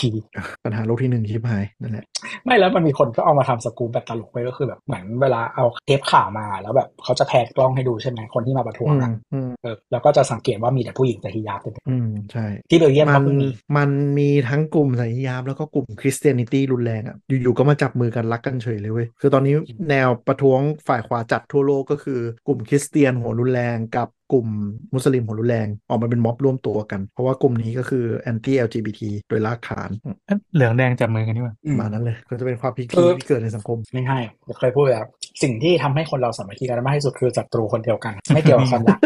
ความเกลียดเท่านั้น ความเกลียดแค่นั้น คือเดี๋ยวเดี๋ยวชนะศึกนี้ก่อนแล้วเดี๋ยวค่อยมาตีกันก็ไม่สาย แต่กูต้องเอา ถูกต้อง อันนี้ให้ได้ก่อน ถูกต้อง นั่นแหละ ความเกลียด เป็นปัญหา ยิ่งใหญ่ที่สุดครับ ความเกลียดขับเคลื่อนโลก อย่างคุณโดยตรงหรือเปล่าอ่ะแต่ ยุ แต่ โร ก็ ป กลับ อะมัน กลั รว บ ม มา กันมันรวมกันไม่ได้หรอกถ้าไม่รัสเซียมันไม่มา เออจริง อยู่ๆก่อนหน้านี้ก็คือ EU แม่งวันๆก็เอาแต่ด่ากันเอง พอรัสเซียบุกยูเครนปุ๊บรักกันเลยจ้าเออถ้ากลับมาแถวตะกี้เล่าค้างที่เขมรเนาะสีฮานุวิวก็เหมือนกันก็คือ โโหลับโคตรไกลเลย เออกลับมาหน่อยไม่ก็คือเหมือนกันก็คือหลักการก็คือนี่แหละกู้เหมือนที่เล่ามาทั้งหมดเลยที่บุยพาทั่วโลกก็คือ กู้จีนเยอะจีนเข้ามาลงทุนเยอะแล้วก็เจ๊ง แต่ความยูนิคของสีฮานุวิวก็คือ คนจีนโดนคนเขมรโกง ไม่ใช่โกงคือยังไงดีวะตุกติกอะคือแบบพอจีนจะเปิดบ่อนปุ๊บจะเปิดเมืองปุ๊บก็ติดเรื่องกฎหมายนู่นนี่นั่นการก่อสร้างไม่อนุญาตไม่ผ่านนู่นนี่นั่นอะไรอย่างเงี้ยก็เลยทำให้จีนสุดท้ายคือทิ้งเมืองนี้ไปเลยก็ แกเป็นเมืองร้างทั้งเมือง ย เลยเนาะอีสี ใช่ โน่นนี่ ใช่คือเหมือนกับก็ก็เรียกว่าผู้รับเหมาจีนหรือบริษัทจีนก็โดนท้องถิ่นเล่นน่ะ แบบจะเปิดไม่ได้ขอใบอนุญาตไม่ถูกต้องนู่นนี่นั่นอะไรเงี้ยเล่นจนจีนรู้สึกเออไม่คุ้มที่จะลงทุนต่อละก็ทิ้งเมืองไป เคยดู ซึ่งก็ เป็น ได้ คลิปเหมือนกัน น้อยมาก โหมันมันเป็นเมืองที่ใหญ่มาก ถ้าเกิดว่ามันทำสำเร็จนี่ ใช่ใช่คือคืออย่างของลาวอ่ะมันมันเข้าใจได้ที่มันจะเจ๊ง เพราะว่ามันก็คือแบบเออเศรษฐกิจไม่ดีแล้วก็เมืองล้างไป แต่ซีฮันนูวิวมันคือแบบไซส์ประมาณพัทยาทั้งเมือง อืม แล้วก็คือแบบหายไปเลยกลายเป็นเมืองล้างเลย ตึกคือแบบตึกเป็นน่าจะน่าจะเกือบร้อยตึกอ่ะก็คือกลายเป็นเมืองแบบเมืองล้างๆไปเลย คือที่ตอนแรกคือเขากะจะตั้งเป็นเมืองใหม่ใหม่ที่แบบพูดง่ายๆคนจีนจะจะเหมือนกับเหมือนรัสเซียมาอยู่พัทยานึกออกไหมคือเขาก็จะมาอยู่ตรงนี้ อืม แต่ก็คือเหมือนกับทะเลาะกันจนแบบโอเค ทุนจีนไปแล้วจ้าบ๊ายบายกูไม่เอาแล้วประเทศนี้อะไรอย่างงี้แล้วก็ไปเล ถ้าย คือถ้าสำเร็จมันก็จะเป็นเซนเจน ใช่แต่ก็คือเหมือนกันนั่นแหละ เห็นว่ามีเรื่องทะเลาะกันกับโรงท้องถิ่น จะเปิด อืม แล้วรับเงินไปแล้วนู่นนี่นั่นก็ติดนู่นติดนี่จนเปิดไม่ได้อะไรอย่างเงี้ยแบบไถนู่นไถนี่ไปหมดอันนี้ตามตามตามข่าวอืมแต่ก็สะท้อนแหละว่าเสถียรภาพทางการเงิน ช่วงเนี้ยก็ค่อนข้างน่าหวั่นเกรงเหมือนกันเพราะจีนมันเป็นโดมิโนตัวใหญ่ถ้ามันมีปัญหาทางการเงินเนี่ยมันจะกระทบประเทศที่แบบที่เหลือไปหมดพอสมควรก็ไทยเราก็อาจจะเหนื่อยหน่อยปีนี้แทนที่คิดว่าจะเออจะฟื้นได้ค่อนข้างดี ก็อาจจะหนืดๆนิดนึง เพราะส่งออกต่อให้เงินตอนนี้เงินเราอ่อนมากส่งออกก็ไม่ค่อยกระเตื้อง เนื่องจากว่าคนทั่วโลกดอกเบี้ยขึ้นเนาะที่พูดไปทั้งหมดดอกเบี้ยขึ้นกำลังซื้อตกลงกันหมดก็ทำให้การส่งออกมันก็ไม่ได้กระเตื้องขนาดนั้นเพราะเขาเรียกว่าอะไรการจับจ่ายใช้สอยเทรดดิ้งมันก็ไม่ได้เติบโตมากอเมริกาเองก็ตอนนี้ก็เอาเงินทุนไหลกลับไปลงทุนโรงงานการผลิตคือธีมของอเมริกาก็คือลงทุนการผลิตตัวเองในประเทศเพิ่มขึ้น ลงทุนเสร็จเรียบร้อย โรงงานเรียบร้อย อะไรเรียบร้อย ปรากฏหาคนไม่ได้ เนื่องจากเป็นประเทศที่ร้างราการผลิตมานานเกิน หาคนแบบเรียกอะไรอะคุมการผลิตทำการผลิตแทบจะไม่เป็น แล้วก็ใน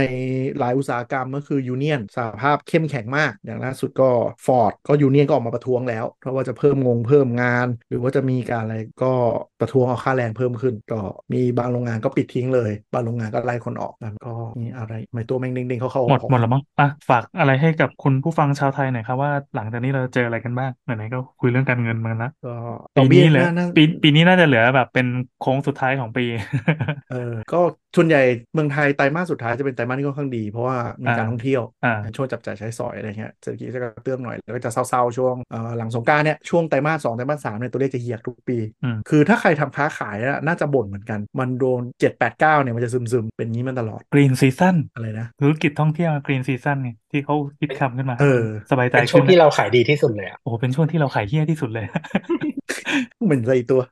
ก็จะเป็นช่วงช่วงที่เนิบๆอะช่วงกลางปีมันจะเนิบๆอยู่แล้วสำหรับเมืองไทยเพราะเมืองไทยมันจะมันจะคึกคักช่วงปลายปีกับต้นปี ทุกทุกประ คือ เทศ จะเป็ เล น ยปะเขาพยายามจะดันให้มันขาย ทุกประเทศ ยอดขายจด ไม่ ปลาย ไม่ ปี ไม่อ่าประเทศสี่ฤดูอะซัมเมอร์จะค่อนข้างกระเตื้อง อ่ะเหรอ อืมใช่เพราะว่าซัมเมอร์จะเป็นช่วงหนังบล็อกบัสเตอร์เข้ากิจกรรม outdoor music fest สังเกตดูดิพี่แอนช่วงนี้เยอะไปหมดเลย อ่ะมันไม่ใช่ซัมเมอร์บ้านเราไง เออใช่ แต่ของเรามันจะกลับกัน ยิ่งเข้าหน้าฝนของเราฝนตกหนักๆอย่างเงี้ยก็คือเหียกันหมด เออ ในการกิจกรรมจับจ่ายก็ก็ จจะหนื่นๆหน่อย แต่ก็หลังจากนี้ไปก็ไม่รู้เหมือนกัน แต่ก็อย่าประมาท เพราะว่าดอกเบี้ยน่าจะยังอยู่ในขาขึ้น ไทยไม่รู้จะขึ้นอีกกี่รอบ หรือเต็มที่มันก็อย่างเงี้ย ก็ดอกเบี้ยก็จะเป็นปัญหาต้นทุนทางการเงินในการทำธุรกิจหรือหลายๆอย่างคนเนี่ยจะพูดยังไงก็ ดูแลตัวเองนะฮะ ก็รอรอความหวังดิจิตอลวอลเล็ตและนโยบายทางการเงินของรัฐบาล เมื่อไหร่ ที่ นะ เขาอ้าง กุม ว่า กุมภาหรือเมษานะ ผมรู้แม่งไม่สนใจ ละ คือต้นอะต้นปีหน้าต้นปีหน้าประมาณ อืม หนึ่งในสี่เดือนแรก อ่าก็ก็ฝากความหวังไว้กับรัฐบาลที่ที่อะไรนะ เน้นเศรษฐกิจประชาชนรอไม่ได้นะฮะ ที่เขาพูดมาพร่ำพรูตลอดนั่นแหละ แต่สิ่งที่ทำสิ่งแรกคือคือจัดงาน อะไรนะ บอกรับตำแหน่งแล้วอย่างแรกบนอันเจนดาคือจัดงาน เฮ้ยประกาศวันหยุดเพิ่มด้วย ครับ แล้วก็โครง เออ สร้างไม่แตะเนาะอะไรนะตำรวจดีอยู่แล้วใช่ไหมเราไม่ไปยุ่ง อืม ไม่ ก็จัด ปฏิรูป การกันเองไม่ปฏิรูปไม่ประชาชนรอ ไม่ ไม่ได้ แต่ว่าโครงการแรกปุ๊บใช้เงินจัดงานมันเกิด รอไม่ได้เหมือนกัน แย่ อ่าโอเคก็อย่างน้อยก็ไม่ใช่เพื่อการโฆษณาละกันเขาก็ทำได้จริงตามที่คุยกันไว้ ไม่ได้คุยกับเรา หมาย เออ หมายถึงอะไรวะไม่ มันเกิด ทำควรควรเกิดนี่คือเป็นนโยบายจัดงานมันเกิด โอเคไม่ได้คุยกับเรา เอาจริงเอาจริง ก็ ที่ทำได้จริงก็คือลดลดไอ้นี่แล้วลดดีเซลสองบาทเนาะ ทำทำนี้อะไร คุยรู้แม่งเหมือนกัน คือ หน้าปั๊มถูก คือ ล มึ ง ง สอง อ่ะ บาท คือคือลดหน้าปั๊มอ่ะมันเอ้ยขี้เกียจพูด ไม่คืออยากลดต้นทุนอ่ะอยากลดหน้าปั๊มเนกอะวะ กระจายมันก็ลดไปด้วยกันเก็บภาษีออกสองเปอร์เซ็นต์ซื้อน้ำมันขนส่งมันก็ถูกลงสองบาท มึงจงไปเก็บภาษีรถกระบะ จงเลิกยกเลิกนโยบายภาษีพิเศษรถกระบะและรถกระบะดัดแปลงทั้งหมด จริงๆเนี่ยยกเว้นก็คืออ่ากระบะซิงเกิลแคบอะน่าจะได้สำหรับการทำพาณิชย์อย่างเดียวอะอย่างนั้นอะคิดว่าน่าจะโอเค แต่ ทำไม ตอนนี้มันคือ ไม่ไม่คือคือ อธิบาย ต้อง หน่อย ต้องไม่มีแคปเลย อืม อีก รถกระบะ ข้างห ตอ ลั น ง เดียว ได้อ่ะห้าม เอาไว้ขนของนึกออกพี่แอนกระบะสามที่ อ่า นั่งอะอันนั้นอะ ไม่ มัน มัน เอาไว้ทำกิจการจริง คือไม่นับ คือ เรา กระบะ เรากระบะซิ่งเนี่ยเหรอ คือเอออ ม คือต้องต้องเขาเรียกว่าอะไรต้องคนที่คือนั่งได้แค่สองที่อ่ะไอ้ที่มีข้างหลังอ่ะก็คือไม่ควร ๆสามสามสามเขาเรียกกระบะสามที่นั่ง เพราะมันนั่งได้แนวยาว คือคือที่อเมริกากระบะนั้นนะมันนั่งได้จริงๆที่เมืองไทยนั่งไม่ได้อีกหรอก เออใช่ใช่ก็คือคือพวกนั้นน่ะมันเป็นซื้อมาเพื่อการทำประกอบธุรกิจและขนส่งนึกออกปะแต่การที่เรายกเว้นอ่ารถกระบะทุกประเภทรวมถึงอ่า PPV เนี่ยที่ใช้โครงสร้างเดียวกันอะมันทำให้ ไม่ ค ได้ น ยกเว้น เอา แต่ว่ามันถูกกว่ามันถูกกว่า เออ ไม่ มัน ไม่ถึงกับ ถูกกว่า ยกเว้นแต่ว่ามันถูกไม่รู้ว่าแต่แบบคุกกี้เสียภาษีปีไม่กี่พันอ่ะ อืมอะไรอย่างเงี้ย คือถ้าเป็นคือถ้าคือถ้าอ่ะแบบที่นิสสันเลิกทำเอ็กเทรลทำจากเทราคืออ ม ถ้าเป็นเอ็กเทรลอ่ะเสียเท่าไหร่พี่แอนเป็นหมื่นปะ ไม่ถึง เออ ถึงหรอไม่ถึงหรอกภาษีอะภาษีอะ สาม นั่นแหละ สี่พัน นั่นแหละประมาณนั้นแหละเป็นหมื่น อืมมือเลยเหรอต่ออ ม ต่อภาษีเนี่ยนะ เออ รถนั้นภาษีแพงมากนะรถ SUV อ่ะ อ๋อ เพราะว่าเครื่องมันใหญ่ เจ็ ใช่ ด ไหม ที่นั่งด้วยไง เขา เออ เขามองเป็นประเภทอะไรสักอย่างไม่รู้จำไม่ได้ละ เออมัน เออ มันนับ เออ จำนวนที่นั่งแล้วก็นับอะไรพวกนี้ด้วยแหละ แล้วก็ซีซีอะไรอย่างนี้ด้วย ไม่แต่แต่เครื่องดีเซล เออ มันใหญ่ไว้แล้วไม่แต่คือ เออ อีคุกกี้อ่ะมันเสียถูกกว่ามาก อ่าเพราะว่า อืม น้อยเป็นอีกประเภทหนึ่งที่แบบ เออ ใช้ใช้ช่องนี้ ใช่ใช่ คือมึงบ้าหรือเปล่าใครซื้อคุกกี้มาพี่เขาไปทำทำลายสายตาทรมานคนอื่นเขาซื้อมาทำอย่างไร ใส่ความแค้นส่วนตัวเต็ม ใช่ใช่แต่ว่าไอ้ ภาษีรถกระบะรถพันนี้เนี่ยมันดันไปรวมพวกทั้งมีแคบทั้งสี่ที่นั่งด้วยไงอืม คือคือคือสีจริงๆกระบะสี่ประตูอะมันเสียแพงกว่ากระบะธรรมดาเยอะแต่ก็ถูกอยู่ดี อืม เออ แต่แต่จุดสวิตสปอตที่ออกเยอะสุดก็คือแคบไงเพราะว่ามันได้เท่ากับรถกระบะธรรมดามั้งถ้าจะไม่ผิด คือ นะ คือที่ที่ตจวเขาใช้เป็นรถรถธรรมดา รถนั่งรถรถบ้าน อื อะ มอืม ที่ที่เคยเล่าว่าถามว่าหนึ่งปีคุณเคยขนหอยแค่หนึ่งครั้งไม่ได้ขนสวนบ้านเองด้วยขนเพื่อนบ้านบ้านกูไม่มีมึงซื้อมาทำ รถบรรทุกส่วนกระบะ เออมัน สี่ ต้อง ประตูอ๋อกระบะ ยก สี่ป เลิระกตู ให้หมด เสียเท่ารถเก่ง เออก็แต่ถูกอยู่ดีถ้าเทียบกับเครื่องอ่ะ อ่าใช่ แล้วก็ เครื่องมัน ส่วนก ตั้ ระ ง บะ อ่าเครื่องมันแบบสองสองพันอย่างเงี้ยรถเก๋ง อืม เครื่องพันห้าพันสี่สองอ่ะ อืมคือส่วนกระบะแคบก็คือถูกมากอ่ะ อืม เนี่ยประมาณ แล้วคือพวกพวกเออนั่นแหละเนี่ยทำลายทั้งน้ำมันก็ต้องใช้เยอะทำลายสิ่งแวดล้อมนู่นนี่นั่นมึงเก็บภาษีเป็นแพงสี่ดอกรถดีเซลทำหาอะไรไม่ได้ช่วยที่เดียกันเลย เขาช่วยรถบรรทุกเว้ย ซึ่งรถบรรทุกติดแก๊สแล้วเลย ช่วยรถบรรทุกมึงซ่อมถนนอีก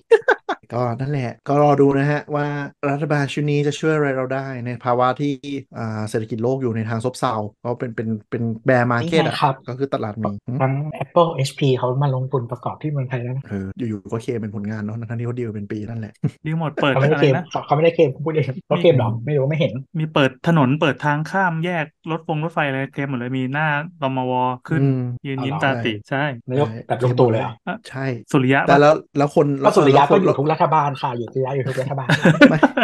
เขาได้ร่ างคมนาคมแล้วไงเว้ ย EDN ในที่สุด ไม่คือเอาไปดูไปดูครมลุงตู่ทุกอันมีคนไหนไม่อยู่ตอนทักษิณบ้างวงเลยไม่กี่คน ไม่ถึง ก็ ครึ่ ที่ ง มาเปลี่ยนหัวไง อืม แล้วจะพูดอะไรวะอ๋อ จะพูดว่าแบบอะไรอะไรที่ที่เลยนะ ช่วง ช่วงสมัยลุงตู่อะมันจะชอบมีเพจเพจเพจลุงตู่นึกออกไหมนโยบายรัฐบาลเรียงกันเป็นตับอะไรอย่างเงี้ยก็ก็นางแบกก็เริ่มแล้วนะเริ่มทำอินโฟกราฟิกแนวเดียวกันละ อ๋อ เขาเป็นกลุ่มเดียวกันแล้วไม่ใช่เหรอ เออยังเดี๋ยวนี้เขาเขาตีเขาก็แอบมีการแบบพออะไรไม่ได้หนังใจเขาก็มาตีกันเอง คือการเมืองไทยตอนเนี้ยสามก๊กเต็มรูปแบบมากอ ไม่ ยู่ๆ แต่ ก็ พว จะ กเพ แบ จ บ แต่แต่พวกเพจ I.O. มันปิดไปเยอะมากเลยนะแบบ ใช่ใช่ใช่ คือเงินหมด ปิด เหรอหรืออะไร หยุดยุติบทบาท อืม แบบนักเรียน แต่ตอ ดีเลย มั กันอะ แต่ตอนนี้มันมันมันสามก๊กจริงๆนะคือแบบจังหวะใครพลาดอีกสองฝ่ายก็จะมาลุมสกรรมภาพที่ไม่ได้เห็นก็คือแบบส้มเน่ากับสลิมจับมือกันลุมด่านางแบบเลยกูโอ้พระเจ้าจอร์ดมิติการเมืองตอนนี้ กูช็อก กูช็อกแบบอะไรกัน นี่คือสิ่งที่เราจะได้มาเจอเหรอเลือกก้าวไกลฮะประเทศไทยไม่เหมือนเดิม มึงไม่เหมือนกันไปไหน ไม่มีไม่มีเหียอะไรเหมือนเดิมเลย เออเออนั่นแหละอ่ะเอาเป็นว่าก็คนก็เอาไปพ้นรอดนะครับสำหรับใครปีนี้ที่มีภาระทางดอกเบี้ยทางภาษีก็พยายามตรวจเช็คดีๆ เพราะว่ามันขึ้นมาหลักเปอร์เซ็นต์สองเปอร์เซ็นต์เนี่ยต้นทุนทางการเงินหลายคนก็เพิ่มขึ้นเหมือนกัน แล้วก็เอ่อเรื่องถ้าถ้าเป็นในฐานะคนทั่วไปก็จะเป็นเรื่องกู้บ้านเนี่ยนะกระทบโดยตรงสำหรับคนทำธุรกิจก็ดูสินเชื่อประเภทต่างๆ ด้วย อย่างบางคนมีโอนงโอดีเนาะตอนแรกคิดว่าเออมันมีค่าใช้จ่ายอยู่ประมาณเท่านี้เท่านี้ โอ้ แต่ ดี มันกลายเป็นว่า ด มั อก น เบี้ยสิบสามเปอร์เซ็นต์ ใช่ มันขึ้นมาเยอะมาก บางคนมันเป็น MRR อยู่แล้ว หรือ เอ็ MRR บว มาก บ นิ ก ดห ห น่อย กอะไรอย่างเงี้ย เอ เอ อ อ มันขึ้นมาแบบ เห็นนะโอ้โห ใช่ ขึ้นมาเยอะนะ แล้วมันเป็นต้นทุนแฝงที่ที่ไม่รู้ แล้วก็มันไม่ใช่แค่อ่าทางเราอย่างเดียว ต้นทุนแฝงอย่างอื่นด้วยที่จะโดนผลักภาระมา นึกออกไหมจากผู้ประกอบการต่างๆ ที่ลงทุนกับเพื่อเขาต้องปรับราคาสินค้าเพิ่มขึ้นอะไรอย่างเงี้ย มาจากต้นทุนทางดอกเบี้ยพอสมควร ก็ แล้วก็อ่าเสถิรภาพทางเครดิตเครดิตหนี่นงหนี่เน่าไทยก็ปริมๆอยู่ ถ้ายังไปมากกว่านี้แล้วดอกเบี้ยยังเป็นขาขึ้นไปเรื่อยๆอย่างเงี้ย มันอาจจะเข้าถึงเหตุการณ์ก็คือแบบคนจ่ายค่าบ้านแล้วไม่พอดอกเบี้ยนึกออกปะเพราะเราปล่อยต่ำมาตลอดบางคนแบบอย่างเงี้ย พอ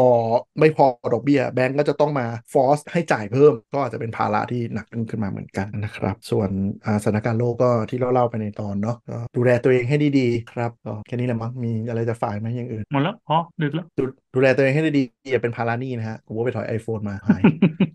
ก็ฝากฝากเงินในธนาคารใช่ไหมแล้วก็ปีหนึ่งก็จะได้ตังค์ไว้อัปเกรดโทรศัพท์ขึ้นเรื่อยๆล้านหนึ่งนะครับ แล้วก็ไปแทงคริปโตดิ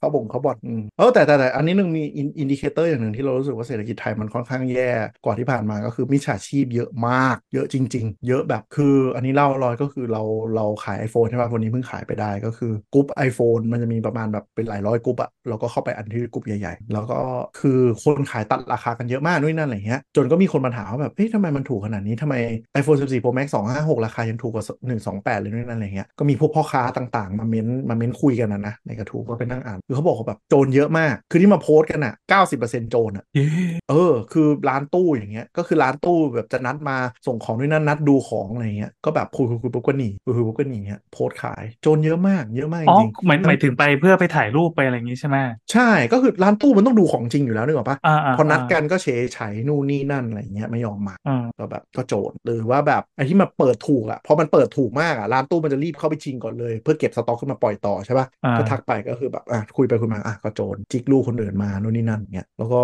ก็จะมีพวกคนส่งรูปแบบเวลาเราโพสต์ขายของในกรุ๊ปอย่างเงี้ยบางกรุ๊ปมันไม่ได้ซีเรียสเรื่องตั้งเนมแท็กใช่ไหมแบบเขียนชื่อ Facebook กับเบอร์ติดต่ออะไรอย่างเงี้ย อืม ก็โดนขโมยรูปกันหลุดเอาไปใช้อืมแล้วก็คลาสสิกก็เนี่ยโอนตังค์แล้วของไม่ส่งส่งก้อนหินมาให้อะไรเงี้ยก็มีมาเรื่อยๆในกรุ๊ปมาฟ้องกัน แล้วก็หลายกรุ๊ปที่มีระบบแอดมินเผื่อใครไม่รู้ระบบแอดมินก็คือฝากอ่าโอนเงินไปที่แอดมินก่อนแล้วได้ของตรวจเช็คเลยบร้อยแอดมินจะจ่ายตังค์ให้ใช่ไหมแล้วก็หักค่าธรรมเนียมขึ้นไป ก็มีแอดมินปลอม อ่าก รุ๊ปกรุ๊ปตั้งมาแล้วเป็นแอดมินปลอมเลยทั้งกรุ๊ป อ่า แล้วก็คือในกรุ๊ปอีเมมเบอร์หลายหลายร้อยคนก็เป็นม้าหมดเลยก็มี หรือเป็นกรุ๊ปที่มีอยู่แล้ว แล้วอยู่ๆตัวเองก็แอบตั้งเฟซหรือทางเคลมว่าตัวเองเป็นแอดมินทักไป ดูแลการขายให้ แล้วก็เป็น อ่า แอดมินปลอม อ่า นี่ อ่า ก็มี แล้วที่เคยมีโหดสุดคือกรุ๊ปประมาณสี่หมื่นคนมั้งมีแอดมิน อืม แล้วก็ขายผ่านฝากแอดมินปรากฏว่าแอดมินแม่งเป็นโจร อ่าใช่ คือตอนเนี้ยแอดมินโจรเยอะมาก เพราะว่าเวลา iPhone ใหม่ออก คนมันจะก็จะมีคนแบบประมาณเราดึงออกปะปล่อยกัน อ่า เป็นกองทัพเลย อ่า แล้วมันรับ transaction เข้ามาพร้อมๆกันประมาณหลายสิบเครื่องหลายร้อยเครื่องภายในวันเดียว แล้วมันเชิดเป็น อ่า ทั้งทั้งทั้งทั้งแก๊งเลย เฉียบ พรึบไปเรียบร้อยโคตรโหดนั่นแหละ มันก็ แล้ว คุ้มอยู่หรือเปล่า คุ้มคุ้มคุ้มโจรนะคุ้มบัญชีม้าเยอะ อ๋อแล้ว นั่นหะ แล้วคือพอมันขายจะขายต่อถ้าเราเออนี่นแหละอ๋อแต่ อืม เดี๋ยวก่อนนะอ๋อได้ก็ได้แต่เงินใช่ไหมของมันไม่มีการส่งเกิดขึ้น บางทีของส่งจริง คือคนที่จ่ายเงินได้รับของแต่แต่ไอคนส่งของไม่ได้เงิน อืม คือ ม เชิดเชิดไปแต่เงินนึกออกไหม ไม่แต่ว่า จังหะ คือ จะขาด คือสมมติอะของ ของออกไปแล้วอะคือเนื่องจากเป็นการขายต่ออะเราก็จะต้อง wipe ออกใช่ไหม ยังไงนะ ก็คือโทรศัพท์มันถูก wipe ไปแล้วไม่สามารถแบบล็อกหรืออะไรได้ อ๋อใช่ใช่ใช่เราต้องวานเราส่งเครื่องไป อืม ก็เลยบ้าไม่แต่ส่วนใหญ่คนรับเครื่องอ่ะได้เครื่อง แต่ตังค์อ่ะไม่ไปถึงคนคนขายมันไป อืม ดองที่แอดมินแล้วแอดมินก็เชิญเงินไปเลยเออ อืม คุณ โจทย์เยอะ น่าท เออนั่นแหละเพเขาเรียกว่าเพเพพาคนไทยอ่ะแทนที่จะแบบมีโฮเงินไว้อะไรก็ก็น่ากลัวทางนั้นมิจฉาชีพเยอะเยอะขึ้นพอสมควรแล้วก็พวกหนีนุ่งหนีหนี้หลอกต้มตุ๋นอะไรเงี้ยเยอะไม่รู้ว่ามันเป็นสัญญาณเศรษฐกิจไม่ดีหรือเปล่าหรือว่าคนดิ้นรนอะไรเงี้ยนะ ำ เศรษฐกิจไม่ดีจะซื้อ iPhone กันขนาดนี้เหรอ อันนั้นไม่เกี่ยวกับเศรษฐกิจเลย ความความเสี่ยงของคนโดยเฉพาะผ่อน อืม ผ่อน48 เดือนมาแล้วนะครับ บ้า ล่สุด แปด วันสิบห้า มันมีแปดแปดสิบกว่าเดือนไม่ใช่เหรอผ่อนเป็นรถเลย จริงดิ แต่เห็นแต่เห็น อืม ศูนย์เปอร์เซ็นต์สี่สิบแปดเดือนอ่ะ มีแล้ว โอ้ เพราะมันมีมาตั้งนานแล้วสี่แปดเดือนอ่ะต้องเป็นบัตรกดเงินสด เออผ่อนถึงกับผ่อนมอไซค์เหี้ยเดือนละพัน ตังค์ก่อนผ่อนไปเยอะเลยอะ เออเออจริง อืม ถ้าพักก่อนผ่อนทำไงวะ จริง เออ ไม่มีไม่หนีไม่จ่ายอ่ะก็ ซื้อโทรศัพท์ห้าหมื่นนางส่องเป็นรอยตรงไหน มีฝุ่นในกล้องเอาสปอตไลท์ไปส่อง มีความสุข อ่ะสิ ไหมกับการแบบเก็บเศษเงินมาแล้วก็มา มันแพงนะเว้ย คุณไม่เข้าใจหรอกใช่สิ ก็ถ้ามึงก็ถ้ามึงคิดว่ามันแพงก็คือมันไม่ใช่โซเชียลคลาสของมึง โอ้โห เราสามารถบอกว่าแพงแล้วเราก็ยังซื้อได้นะครับ เราก็บ่นว่าแพงได้ไงเข้าใจไหม ก็ได้ไง เหมือนเรา แต่ ไป มึงแต่คือมันแต่คนน่าสมเพชแค่นั้นแหละ เหมือนคนหุ่นดีๆ แล้วก็บอกบ่นอ้วนอะไรเงี้ยเหรอ ก็คือคน ไม่ใช่ ก็คือ ดีไม่เหมือนกัน เว้ยเว้ยคนก็คือเบะปากมองบน มันคือแบบก็คืออะไรนะ ก็รู้ว่าแพงแล้วมึงจะซื้อทำไมใช่ไหมถ้าไม่เจียมตัวมึงก็ซื้อ Android ก็โง่ไปก็ได้อะไรอย่างงี้เจ็บ ซื้อไอโฟนเครื่องถูกๆก็ได้ เล่นเองเจ็บเอง ซื้อเองเจ็บเอง ก็นั่นแหละครับเออดอกเบี้ยรถก็ขึ้นนะ หลังๆก็เห็น 2 ปลาย 3 ต้นละก็ทุกอย่างแพงขึ้นหมดครับ อะไรที่ต้องผ่านธนาคาร ก็ดูแลตัวเองกันดีๆตอนนี้ใครมีเงิน ใครมีเงินไว้กับตัวก็บริหารการลงทุนดีๆ ก็จะสร้างผลตอบแทนได้ค่อนข้างดี แต่คุณก็น่าห่วงนะตอนนี้ ไป เพราะว่าดอกเบี้ยมันขึ้นด้วยแหละ ไปบ้านลูกค้าแล้วก็หมายถึงพอดีลูกค้าเขาแบบว่าซื้อแบบใช้เซตอัพแต่ว่าลูกค้ายังใช้ไอโฟน12 ก็เขาไม่แบบเทคโนโลยีแซฟวีนะฮะเราเป็นรายการเทคเราก็ต้องแบบ ไม่แต่ มี แต่ อะไร เขา มาอัป แต่ เดตเขาให้คุณ แต่ ผู้ เขา ฟัง ซื้อ ตลอด ของ เวลา เราไปประมาณหกแสนยังไม่แซฟวี่หรอก ไม่ไม่ไม่ไม่เราเป็นรายการเทคเราต้องแบบมาอัปเดตเทรนด์ตลอดเวลา ไม่แต่เขาแต่เขาซื้อของที่กูขายเนี่ยหกแสนเรายังไม่แซฟวี่หรอก ไม่เขาแค่รวยอีสัตว์ ไม่เกี่ยว ก็บอกว่าแบบแล้วก็บอกว่าเออเหมือนแบบมันช้าเว้ยอะไรเงี้ยแต่เขาบอกเออเดี๋ยวเดี๋ยวจะเปลี่ยนราคาแต่ว่าแบบรออีกสักปี อืมอ่ะไปเราเมาส์มอยมานานละก็ตอนนี้แม่งยาวอ่ะคิดว่าไม่มีอะไรคุยได้เปื่อย แล้วบุลเลตที่เตรียมไว้ก็ไม่ได้พูดอีห่าส่ง อยู่ มา ๆ เป็น แล้ รา วย การ พู เลื่ ด อยเปื่เรื่อ อย งนั้น เออเลื่อยเปื่อยจริงๆอ่ะก็วันนี้ลาไปก่อนนะฮะถ้ามีอะไรก็พูดคุยกันได้ที่ at tech job talk นะครับผมหรือว่าอ่าสามโคกเรดิโอแล้วก็อย่าลืมในการข้างเคียงของเรานะครับกันมากมายมาพูดคุยกับเราได้ที่ at tech job talk ผ่าน x formerly twitter ครับ ยาวกว่าเดิมอีก อีดอก เอออ่ะ วันนั้ แล้ น วก็ตั้ ที่ ง ที่มันบอกจะไม่ไม่ทำฟีเจอร์แล้วก็มีคนบอกว่าวันๆก็คือมึงนอนไปแล้วตื่นขึ้นมาคิดว่าจะทำลายยังไงดีนี่หรอ อืมอ๋อใช่หนังสืออัตราชีวประวัติของอีลอนมัสก็ออกจำหน่ายแล้วก็เริ่มมีมีเริ่มโปรโมชั่นบนออนไลน์นะครับเผื่อใครจะไปตามเสือกชีวิตเอ่อ มีแปล เรื่อง ไท อะไรยปะ นะ วะ นั่นเดี๋ยวเขาเดี๋ยว งาน ต้องมี งานหนังสือมาแล้วเอ้ยมันน่าจะขายดีแหละ เออ ก็ ก็ ก็หลายคนก็สรุปสั้นๆ ว่ามันเป็นนิยามเขาเรียกว่าเท่าทารกคนหนึ่งอะแมนชายคนหนึ่งอย่างดี อ่า โตแต่ตัวแต่เอาแต่ใจ ไม่ได้รู้กันอยู่แล้วเหรองง เออไม่รู้รู้หนักกว่าเดิมอีก อยากขยี้ไง อืมอืมนั่นแหละ แต่เขาได้ค่าลิขสิทธิ์นะถ้าคุณใส่ตาม เดี๋ยวได้สะท้อนอีกมุมนึง ครับก็ไปซื้อไพเรต เลว ก็ถ้าใครอยากจะโดเนทให้ทีให้ทีมงานเราได้ก็ได้นะครับผมจะเป็นทุนผ่อน iPhone เย่ อ่ะ หนัง โอ สือ เค สตี แล้ว ป๊อ ก็ ปที่ยังขายไม่จบ เจอเจอกันใน ทั้งล่ม YouTube ได้ด้วยนะเดี๋ยวนี้ เพราะ เออว่ะ YouTube อยู่ๆ YouTube แม่งก็จะกลายเป็นแอปฟังพอดแคสต์ที่น่าจะมาแรงสุดๆ อีกตัวหนึ่งละ เราต้องไลฟ์แล้วจะได้รับซุปอะไรนะซุปเปอร์แตงกับโดเนทสด คือมันให้เซตอัพแบบเหมือนเขาเรียกอะไรเออประมาณว่าเหมือนซูเปอร์แฟนของ Facebook มันชื่ออะไรวะ ๆซุปเปอร์ไลฟ์ คือไม่ไม่คือมัน สตา ให้ ร์ เห เล มือนยปะ เซตอัพเซตอัพเพิร์กในใน Facebook อะเพื่อที่คนแบบ ท็อปแฟนท็อปแฟนเงี้ยเหรอ เออเหมือนเหมือนที่เราซับเหมือนซับสไคร b ์เราจะมีเพิร์กให้อ่ะ อ่า เออ ตัวไปเซ็ตซะ ก็ไม่รู้ทิ้งไว้ยังเราที่จะเซตเราจะใส่แล้วก็ เราจะได้มีแฟนตัวยงของรายการ แล้วถ้าแบบใครอยู่ก็ ไม่ จะ แล้ว ได้ฟังอะไรนะ เอ็กซ์คลูซีฟคอ แล้ น ว เท เพิ น ร์ก ต์ แล้วแล้วเพิร์กคืออะไร เพิร์กที่จะให้คนที่จ่ายตังค์คือ ได้เอาโลโก้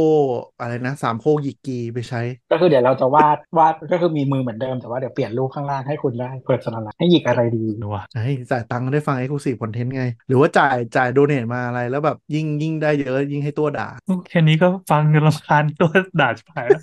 ด่าตั้งแต่ต้น มี EP ความบันเทิงด้วย ยันจบอ่ะ จริงไหนที่ไม่ด่า ให้ส่งให้ให้ไลฟ์เข้ามาแบบอาจารย์วีระ เออ นั่นแหละนะวันนี้ผู้ฟังเขาบอกว่าเปิดมาฟังตัวด่ากับขิงการขายของลูกค้าแล้วเนี่ย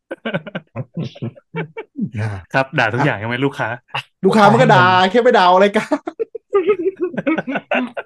เคไปไปไปไป ไม่ ได้ คนที่ด่าไม่ ได้ ใช่ลูกค้าด่า จ้าบาย หาปุ่มวางไม่เจอดิ